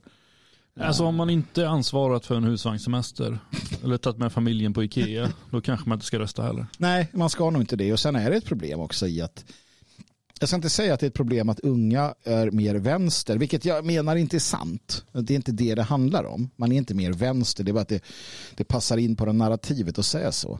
Däremot är man mer, alltså man är mer eh, drömsk, man är mer utopisk. Man, mm. man, man, man eh, förstår inte konsekvenser på samma sätt och så vidare. Eh, för att det är det som vänstern lever på, känslosåsen då. Så att... Uh, det vi konstaterar i alla fall, om vi går vidare här, uh, på så kallade nyckelinsikter, Björn Björkqvist, mm. uh, är att om jag börjar med första så tar du andra mm. och så kan vi fortsätta så. Mm. Att kriget, in absurdum. In absurdum, ja. Vi, vi, det är en, en rapport helt... på hundraåttio sidor detta. Ja, det har vi glömt säga att det här är hundraåttio sidor. Vi kommer gå igenom alla ja. eh, ordagrant. Men vi börjar nu på sidan B. Det är först bokstavs och sen kommer vi in på precis. Sidorna. Ja. Eh, kriget i Ukraina eh, verkar ha en marginell påverkan på ungas oro inför framtiden, säger man här, och den upplevda tryggheten. Um, fortsatt är det två av tre som upplever livet som tryggt. Ungefär hälften som upplever sig hoppfull inför framtiden. Och jag måste säga att jag blir faktiskt glad över det.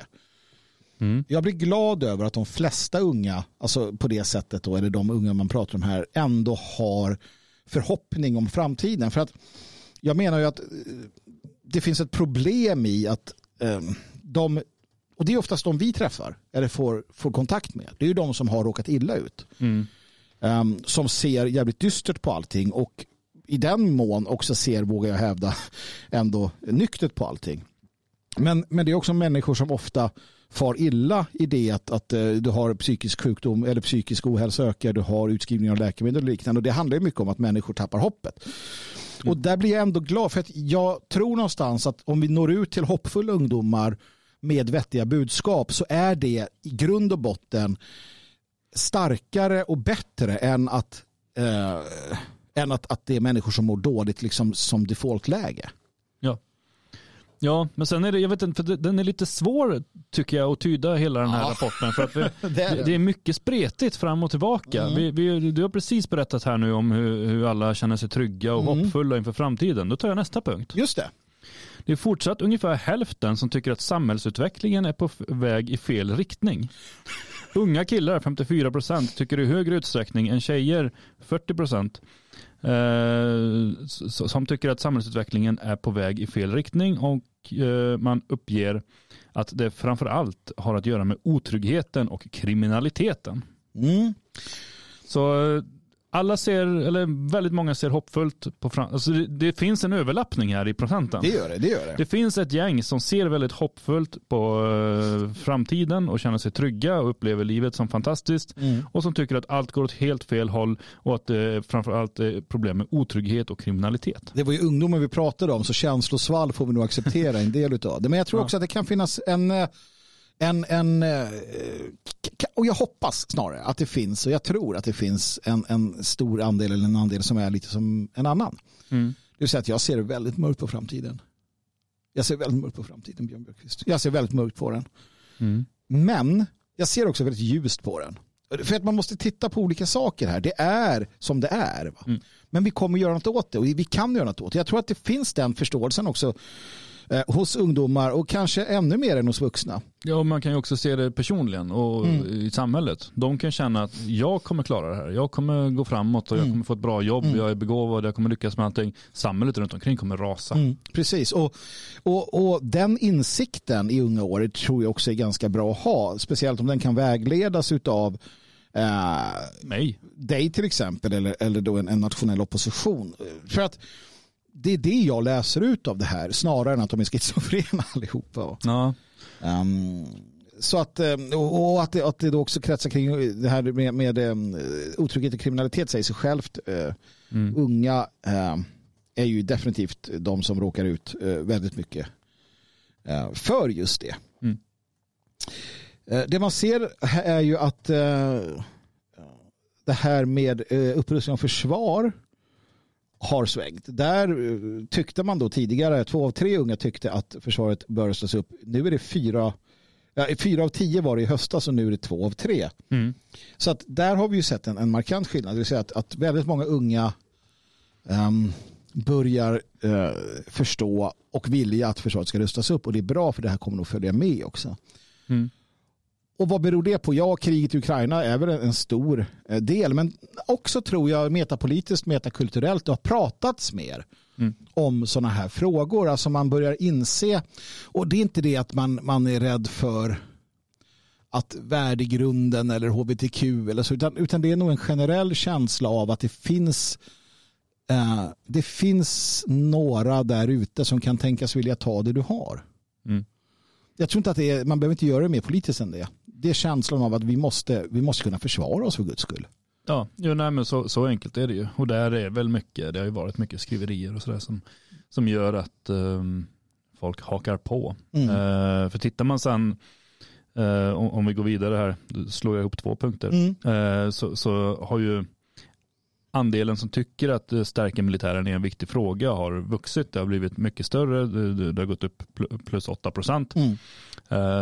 Jag menar, vi kommer väl längre bak i rapporten fram till vart det ligger. Mm. Men det man konstaterar är ju i alla fall att det ligger fortfarande inte på topp tio. Nej, det precis. Är fortfarande inte en av de viktigaste frågorna som ungdomar går och funderar på, utan man tycker att visst, stärk militären, mm. men hellre en bra skola. Så är det, och, och det går sakta, sakta framåt skulle jag säga. Nu är inte jag emot en bra skola, jag är inte emot eh, förstärkt sjukvård eller, eller liknande heller, va? Ja. Inte när du är i sanning i alla fall. Inte när jag är i sanning, sen låter det lite annorlunda på kontoret här när ja. man...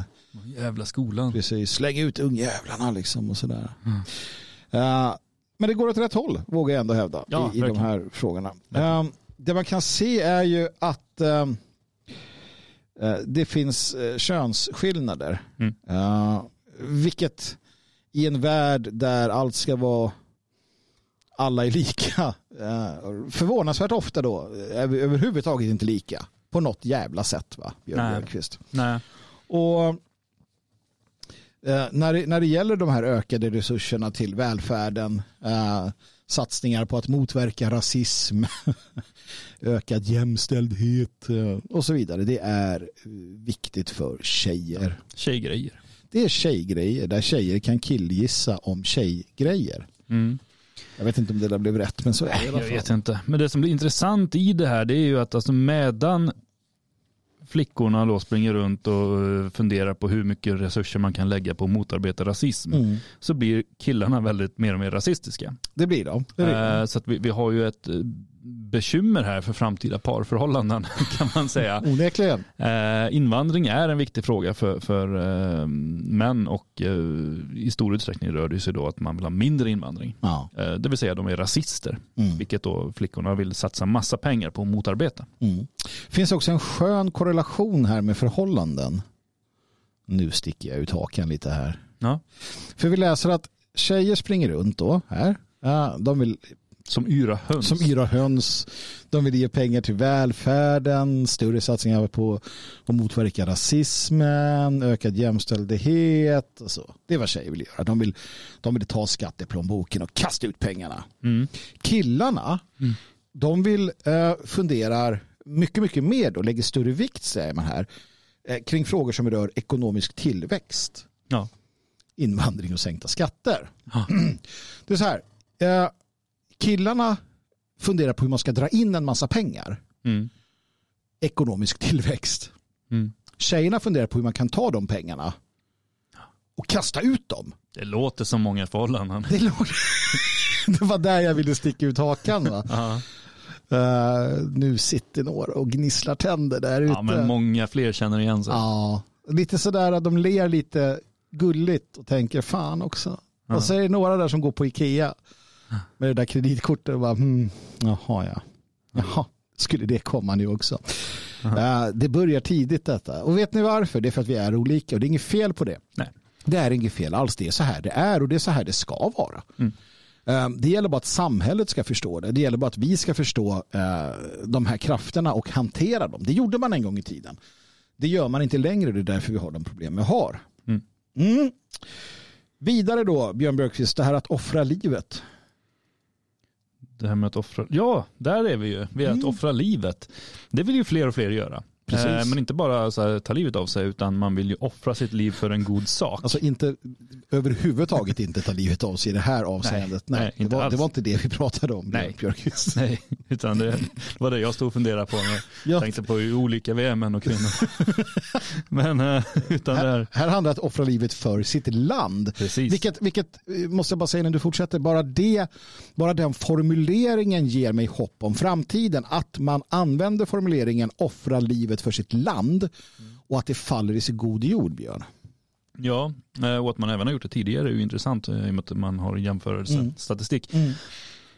Men det blir fler och fler som två av fem svarar att jajamän, man är beredd att offra sitt liv för sitt land. För tjugo femton så var det en av fem, så att det har ju dubblerats blir det väl. Mm.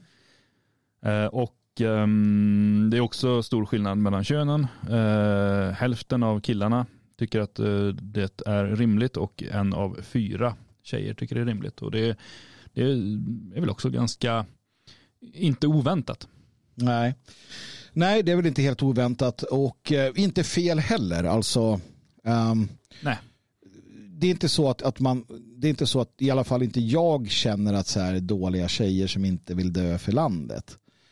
Uh, jag är ju nej, för... Alltså skulle man vända på det istället och säga är du beredd att dö för dina barn? Mm. Då hade ju i princip hundra procent av kvinnorna sagt jajamän. Precis, jag är rätt säker på, på det också. Um, så att nej... Uh, Jag är ju för den här uh, jag är ju för den här världen där uh, tjejerna får gå um, först i livbåtarna. Ja. Uh, för att det är så. Kvinnor och barn först liksom. Det, det är inte svårare än så. Och, och det här visar ju också att det är så.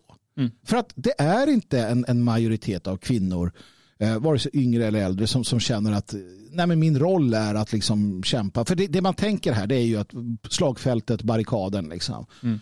Det är ingen som tänker så. Alltså att, att de hör hemma där på det sättet. Vilket, vilket då är uh, ja, helt enligt hur det ska vara. Så att det gör mig också glad i det faktum att, att det här visar ju att det är um, som, som det ska vara. Mm.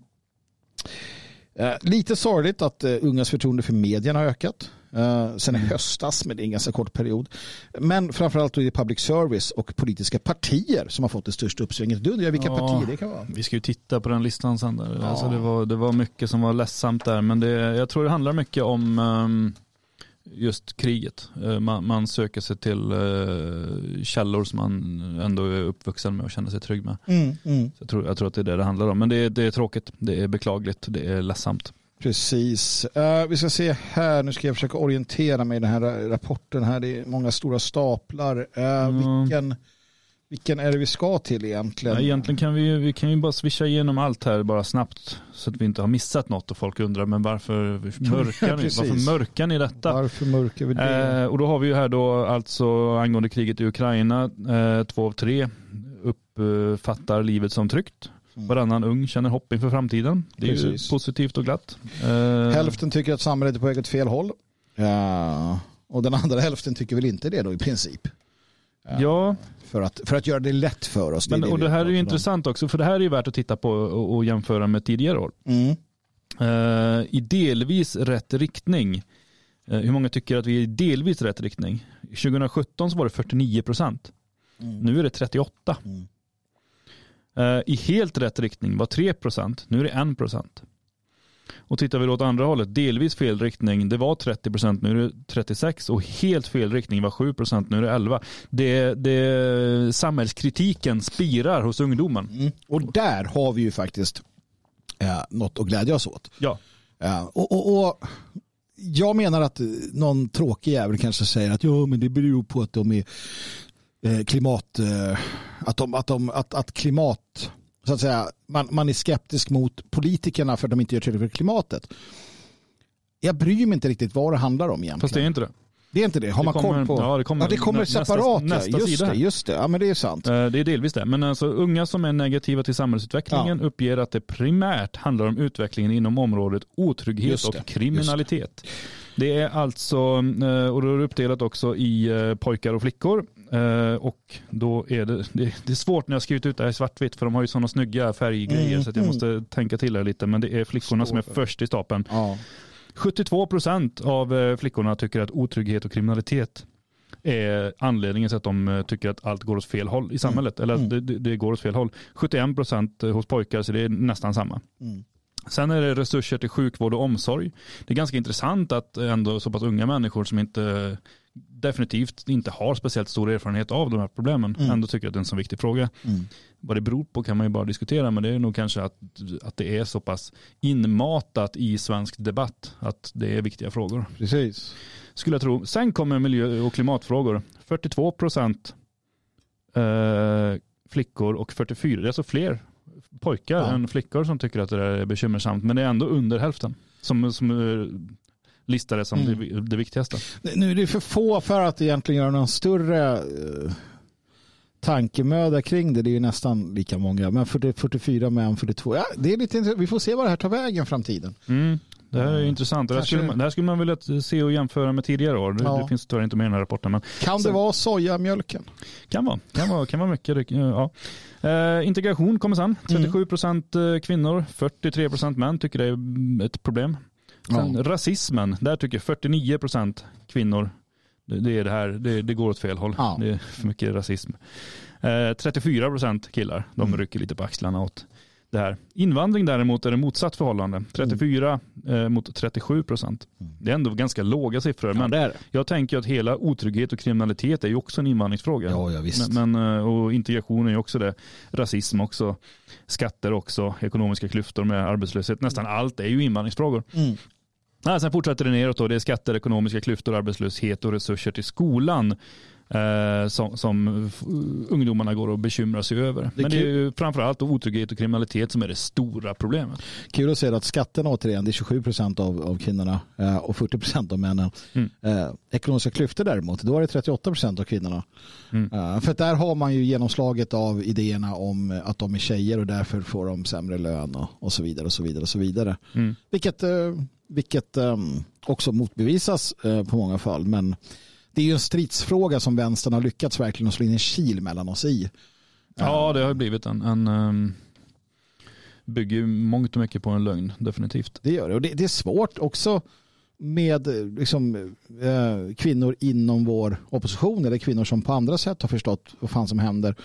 När du kommer in på de frågorna så är det liksom inte okej. Okay. Uh, För dem. Alltså mm. sa- samhällskritiken eller ifrågasättandet eh, kan, kan handla om invandring och sånt. Men, men just när det kommer till de här frågorna och, så är man övertygad om att jo, men där har staten ändå sagt sanningen eller där är det rätt. Liksom. Ja, det som är sant är ju att, att många alltså, klassiska kvinnoyrken är dåligt betalda. Oh ja, oh ja. Eh, jag menar n- någon som jobbar med asfaltsläggning eller eh, i flyttbranschen eller andra ganska tunga jobb men som inte kräver någon större utbildning. Det, det finns definitivt yrken inom, inom eh, asfaltsläggning som kräver utbildning men mm. inte alla. Eh, De har ju klart bättre lön än, än vad exempelvis eh, dagispersonal som mm. har gått alltså, pluggat på högskola i flera år och sådär. Så att det är klart att det finns en snedvridning på det sättet. Men, men eh, det finns ju ingen... Den här myten om att eh, kvinnor generellt får lägre lön för samma arbete, den, den stämmer ju inte. Nej. Eh, vidare då, Björn Björkqvist... Eh. Mm, några samhällsfrågor som blivit viktigare sedan i höstas. Uh, här har jag strykt, strykt över så mycket grejer för att jag, jag, jag läste i, återigen i den här svartvita så läste jag tabellen fel från början ja, ja. och sen så skulle jag göra om och nu är det bara massa klotter här. Så kan vi få någon ordning utav det. Um, ökade resurser till sjukvård och omsorg uh, är uh, den viktigaste frågan mm. tycker man och det är då alltså femtiotvå procent som tycker det. Uh, och det tyckte man också för ett år sedan eller halvår sedan. Precis. Uh, och det har ökat från fyrtiofyra procent för, för ett gäng år sedan. Uh, miljö och klimat, viktigt. Ökad uh, jämställdhet. Och det här är alltså då, det, det vi förut tittade på, det var vilka frågor som var anledningen till att folk tyckte att samhället gick åt fel håll. Mm. Uh, det här är då frågor vilka, alltså vilka frågor de generellt tycker är viktigast. Just det. Bara i, i största allmänhet. Och då är det då alltså ökade resurser. Det är också, de här frågorna blir också svåra för att det kan ju vara till exempel invandring är ju en sån fråga. Ja. Då, då spelar det ingen roll om man är för eller emot. Nej, precis. Den kommer med där bara som, och den kommer ganska långt ner nu. Men det, för före kommer då miljö och klimat, ökad jämställdhet mellan könen. Men ökad jämställdhet mellan könen, om jag läser rätt så var det mycket, mycket mer intressant tjugosjutton än tjugotjugotvå. Ja, lite mer intressant. Ja, det är lite mer intressant. Alltså att det har minskat intresset för det till exempel då. Mm. Har gått från fyrtiosex till fyrtiotre ja. procent nu. Ja. Uh, och uh, däremot så då polisen och brottsbekämpningen den ökar ju markant. Det var mm. så tjugosjutton var det tjugosex procent, nu är det trettionio procent. Mm. Det ökar enormt och det verkar öka hela tiden. Det har ökat från trettiofem till trettionio på ja. bara ett halvår. Rasismen är inte så jävla intressant heller jämfört. Ja, det har minskat. Gått från fyrtioen till trettiosex. Uh, och sen har vi ju då ökade resurser till skolan, minskad arbetslöshet, förbättrad integration tycker somliga. Det har mm. gått upp. Mm. Uh, det har gått upp. Det är väl snarare att folk ser ett problem. Jag tror igen. också det. Jag tror också det. Eh, minskade ekonomiska klyftor, sänkta skatter och sen som först kommer invandringen. Mm. Och det här är lite nedslående tycker jag. Eh. Det är det, för att tjugo sjutton så var det då så mycket som tjugotvå procent. Nu är det nere på nitton procent. Mm. Även om dippen var hösten tjugohundratjugoett och det var arton procent. Mm. Eh, hösten tjugohundrasjutton förvisso, då var det ju... Eh, men det var lite då också tjugotvå. Alltså man gör, men det är det här också, vi måste förstå att det här blir ju då enkom den frågan och den försöker man alltid pressa ner. Däremot som du var inne på med brottslighet och otrygghet och, och det, allt är ju kopplat till det här. Ja. Så att det är extremt tabubelagt mm. helt enkelt att prata om de här sakerna, invandring. Det är bara så, unga vet ju, alltså som ung så är du antingen rebell eller så är du medlöpare. Alltså det, det är svårt att hitta balansen där. Mm. Um, och de flesta är medlöpare. Mm. Jag tror inte det är konstigt än så. Nej, nej, men så är det. Och det stärker militären kommer vi till sen, efter invandringen. Och den har ju gått då från... Ja, för ett halvår sedan var den nere på tio procent. Mm. För fem år sedan var den på tolv. Men nu har den gått upp till arton. Så att den ökar ju. Folk vill stärka militären. Uh, och det, det var vi inne på. Och det, för fler blir det också en mycket viktigare fråga. Mm. Ökad ekonomisk tillväxt, en aktiv bostadspolitik, motverka, förebygga terrorism. Nu har jag inte haft något terrordåd i Sverige på ett Nej. tag. Så att, det, det var på tjugosju procent ja. tjugohundrasjutton och nu är det femton. Ja. Det har halverats. Ja, det är halverats, så precis. Mm. Vinster i välfärden, det är ju sånt som är på tapeten. Mm. Därför så tycker många att det är viktigt. Företag däremot, det ska inte vara enkelt att driva. nio procent tycker det. tretton tyckte det i höstas. Ja, de tycker det är en viktig fråga. De, ja. Alla tycker säkert det ska vara superlätt, men det är mycket mer spännande med klimat. Precis, och det, det är som sagt så. Det är ungdomar tänker inte så mycket på hur, hur svårt det är lätt att driva egna företag. Det är, inte, det är väl inte svårare än så egentligen. Mm.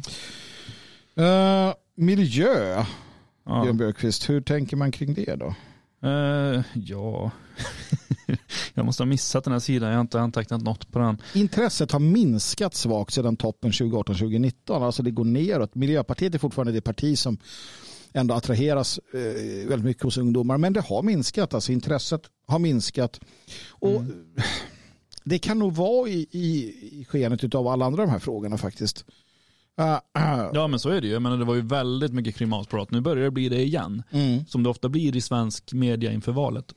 Men, men tidigare, men mellan valen här så har det ju varit, det har ju varit corona och sådana frågor istället. Precis, och vi ser till exempel då att trots att, att intresset för klimatet minskar på det sättet så, ökar, så, så, är, så är det fortfarande så att, att unga ser klimatförändringar mer som ett existentiellt hot än kärnvapenkrig. Och det är ju mm. nedslående.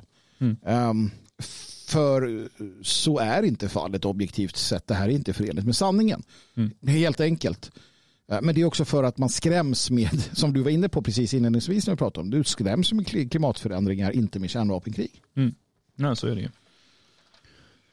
Uh, mm. Säkerhetspolitiska läget har vi. Två av tre tycker nu att försvaret bör rustas upp. Mm. Eh, borde ju vara tre av tre, men eh, två av tre är ju bättre än vad det har varit förr. Det, vi, vi ser att siffrorna har eh, ökat markant. Ja, jag, jag vill gärna prata med den här tredje här. Så här. Ja, du tycker inte. Nej, jag tycker att i det här läget, nej, man ska ha ett väldigt svagt försvar. Så här, ja. Ja, ja, men det finns ju sådana också. Så att okej, okay. mm. är det någon, någon sån här ideologisk pacifist så... Coolt. Alltså han står, eller hon står upp för det bara, nej vi ska inte ha ett försvar. Ja, ja. Nej men så är det ju. Det är kul för den då. Det finns ju definitivt, och det fanns ju under kalla kriget och jo, ja, det har ja. funnits. Ja. Två och tre unga anser att försvaret bör rustas upp, men NATO-frågan är svårare för ungdomar. Där är det ganska många som är osäkra, säger mm. att de inte mm. vet, och det tycker jag är en styrka att man kan medge att, nej men jag vet inte, jag är bara nitton år, varför ska jag bestämma, varför, varför måste jag ha en uppfattning om NATO? Mm. Precis. Uh, tjejer tycker då i mindre utsträckning ja. att vi ska vara med i NATO alldeles oavsett än vad män gör, om jag mm. inte uh, missuppfattar detta. Mm. Uh, men som sagt, det är svårt då, uh, det är svårt att, att uh, Så. De, de som är mellan femton och nitton är också mer positiva än de som är tjugo till tjugofyra. Det är lite märkligt. Ja, men de kanske kanske vet. Ja, de lite äldre kanske har hunnit skapa sig en uppfattning, medan de andra bara har påverkats av mm. media. Mm. Eh, kan det vara. Och sen moderater, liberaler, kristdemokrater, sverigedemokrater är mycket mer positiva till NATO än de andra. Det här att offra livet för landet, som sagt, det är alltså tjugofem procent som tycker det bland tjejerna och femtiotvå procent som tycker det bland killarna. Och mm. frågan är ställd eh, så här. Var vänlig tar ställning till följande påstående. Man bör vara beredd att offra livet för sitt land. Mm. Eh, och med den frågeställningen så blir det lite intressant ändå, för att eh, det är bara tjugofem procent av tjejerna som mm. säger att man bör vara beredd att offra livet för sitt land. Eh, alltså, då menar de att inte ens... Eh, alltså hade det varit så här, ja, jag tycker att manliga soldater ska offra livet för sitt... Alltså, hur, hur tänker man där? Det vet ju inte jag naturligtvis. Men ja, där blir jag lite ledsen på tjejerna ändå. För jag tycker nog ändå att de borde tänka att ja, vad fan, det är klart att, att man, man ska göra det rent sådär generellt. Mm. Ja, nej, det, men, men det är ju ändå, som sagt, det är ju bättre siffror än, än tidigare. Oh ja. Om man tittar här, då är det ju generellt, tjugofemton ställdes frågan senast. Mm. Och då var det fyrtiofyra procent som tog helt avstånd bland ja. både, båda könen. Ja. Medan det nu är tjugofem procent. Så det, det har ju nästan halverats. Precis. Och det är det, det, det tidet. Alltså vi måste se på tidsspann uh, för att Uh, för att förstå att det ändå finns hopp, som jag är ute efter här. Mm. Uh, och det gör det. Och tittar vi då på instämmer delvis, så är det tretton procent förra gången och tjugosju procent den här gången. Instämmer helt fem procent den här gången, eller förra gången, och tolv procent nu. Så att det, det, det går ju definitivt i en försvarsvänlig mm. riktning, och, och ungdomarna förstår att vi har ett land att kämpa och dö för. Så är det, och det här är kanske den viktigaste metapolitiska aspekten här, eller snarare så den, den metapolitiska aspekten är den viktigaste här, vad det här gör över tid när du får tillbaka den känslan och förståelsen. Det är det som, som jag menar är det som är mest hoppingivande. Mm. Inte så mycket att ja, men vadå, Pride är försvarligt, bla bla bla. Det, det är inte det det handlar om. Tror man det så får man tänka om, utan det handlar om över tid förståelsen för att du har ett folk, ett land, ett folkförsvar, eh, världen är inte puttinuttig. Det, det, det gör att det blir helt andra prioriteringar, alltså livet förändras på ett helt annat sätt eh, i, i skenet av detta, vågar jag mm. hävda. Ja, verkligen. Äh... Sen ska man ju komma ihåg att i de här, jag menar, vi, vi vet hur befolkningen ser ut. Mm. Vi har en eh, ganska hög andel av ungdomar i Sverige som inte är svenskar. Mm.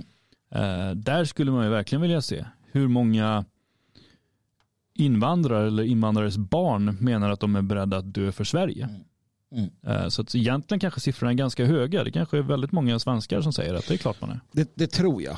Jag tror att det är lite, att det är lite förändrat här. Mm. Du, när det gäller förtroende för medier och, och förtroenden generellt sett så... Ja, det här är provocerande. Jag blir arg. Det är provocerande. Berätta, vad är det som gör dig arg, uh, Björn? Ja, uh, det står så här. Unga har fått ett ökat förtroende för medier i allmänhet sedan i höstas. Men det är förtroende, men det är förtroendet för public service och politiska partier som ökat mest.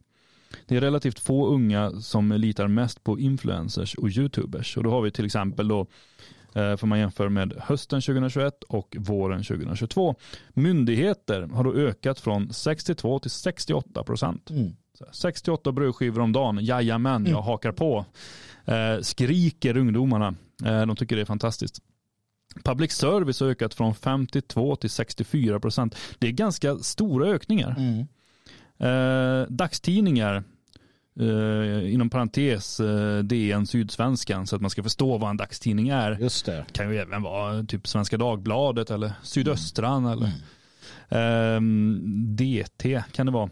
Eh, de har ökat från trettionio till fyrtiotre procent. Och det är ändå lite kul att D N inte har större förtroende. Mm. Ja, det är det ju. Men sen kommer det kompisar, familj. Det har ökat från tjugotre till tjugosex procent. Man litar alltså mer på vad en myndighet säger åt en mm. än vad ens kompis gör. Mm. Det, det är ju... Eller ens, ens far. Ja. Eller mor. Kan, kanske tycker ett är värre. Att, att kompisen bara, man ska hoppa från den här bron. Ja, men jag tänker i den här lilla ungdomsrevolten så kanske man inte lyssnar så mycket på sina föräldrar. Men nej, det man borde man. Ja, det borde man ju. Alltså om man nu är beredd att lyssna på myndigheterna så kan man ju fan lyssna på föräldrarna. Jag hade gärna sett att myndigheterna hade noll och typ så här public service noll och media noll, men att föräldrar hade hundra. Ja. Det hade jag uppskattat mer då. Mm, att, att man har ökat från tolv till tjugosex procent på politiska partier. Ja, gäller det typ nationellt parti så absolut, men annars mm. är det ju... Det där är ju så svårt svår. att säga, litar på politiska partier. Jo. Ja, ja. Det, för det är ju olika partier. Det blir ju helt fel. Eh, kvällstidningar, Aftonbladet, Expressen, där är tjugofem procent mot tjugo förut. Mm. Det, det ökar med fem procentenheter. Nyhetssajter, till exempel Nyheter tjugofyra, från nio till tolv. Poddar, och det här blir jag ju besviken, ja. eh, ökar förvisso från sex till åtta procent. Hallå? Fast du vet vad det finns för fler poddar där ute, va?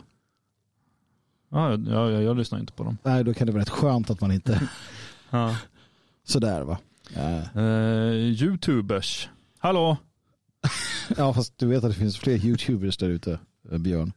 Aha. Generellt tycker jag är bra. Jag tycker det är sorgligt att det har ökat överhuvudtaget. Jag skulle Aha. önska att det försvann. Men det kan ju vara att folk har börjat lyssna på oss. Ja, vi kan utgå ifrån att det handlar om oss mest här. Ja. Eh, influencers eh, från två till tre. Annan från tre till fem. Ja. Och osäker vet ej. Ja. Litar du på osäker? Det har minskat från fem till fyra. Det, har minskat. Det är det enda som har minskat faktiskt. Alla andra har ökat eh, lite eller mycket. Så att överlag så har ungdomen börjat eh, lita mer på allt. Ja, precis. Och eh, jag vet inte vad jag ska tycka om det. Det gäller att vi, eh, att vi blir allt. Eh, för då kommer de eh, lyssna på oss. Mm.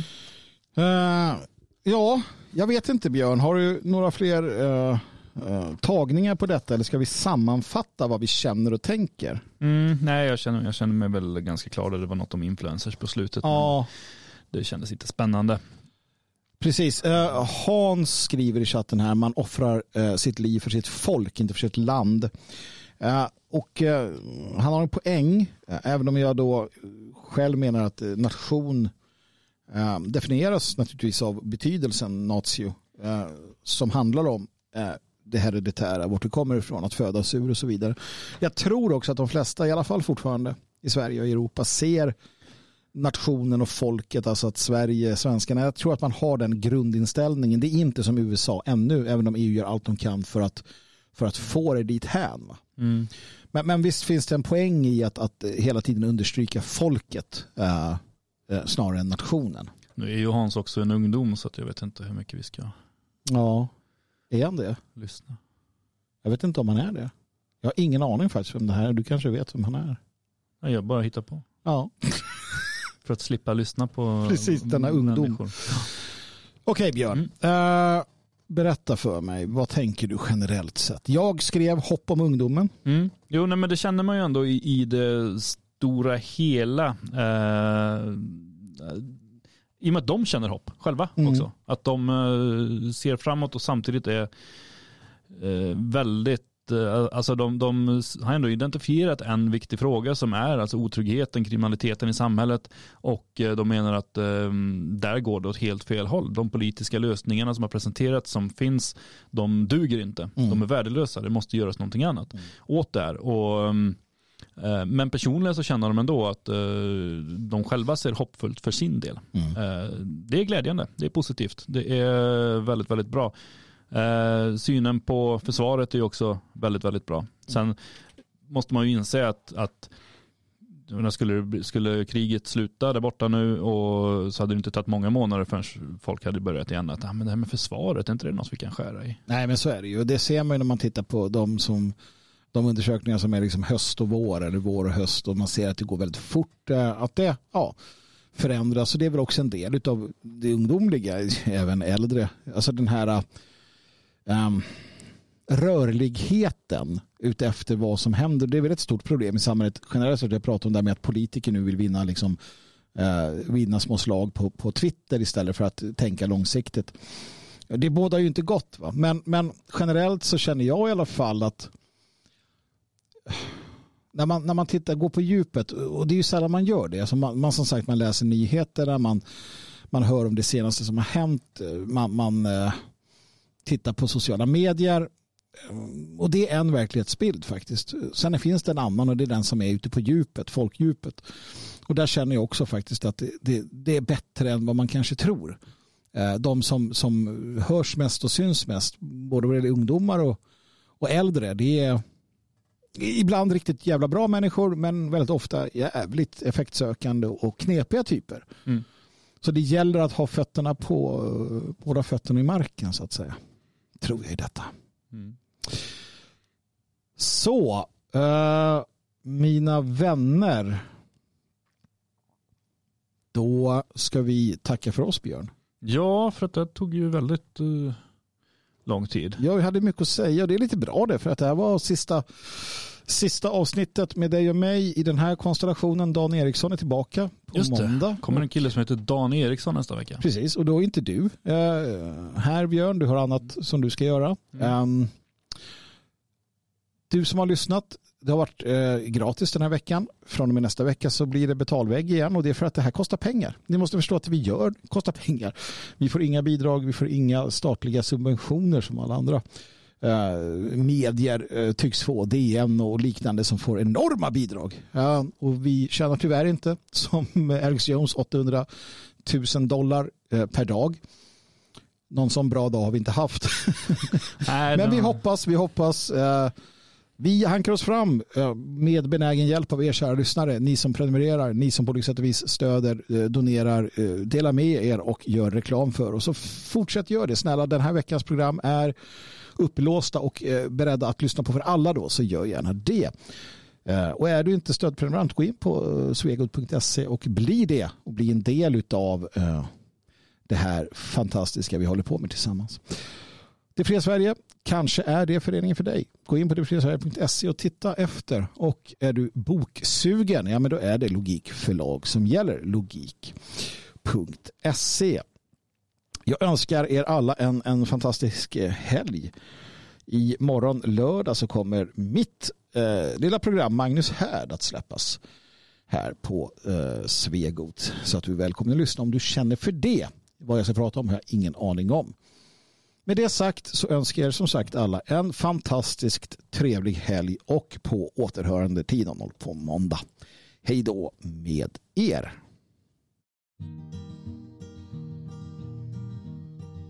Jag hade bokat in mig på ett chartrat tåg till Malmö. En vagn med bara gnagare och en massa alkohol. Och där i sätet bredvid satt han, huliganen. En man med tatueringar och blicken hård som stål. Han sa, bakom alla ärren finns en stad och en drabbning. Det här jag har på armen är ett minne från Paris. Och han visar Barcelona, ett jackstrax ovan ögat. Han sa, detta är belöningen för att ha skallat en polis. Och jag bjussa på en bira. Han tackade och buga. Sen började han lugnt och stilla nynna på en sång. Men vad var det för en visa? Jag ville höra mera. Då for han upp och dansade och sjöng på samma gång. Kunna svepa en bira, dela ut en blå tira. Och när du går i striden alltid stå pall. Kunna smita från snuten, slå en gårdare på truten. Det finns tid för det.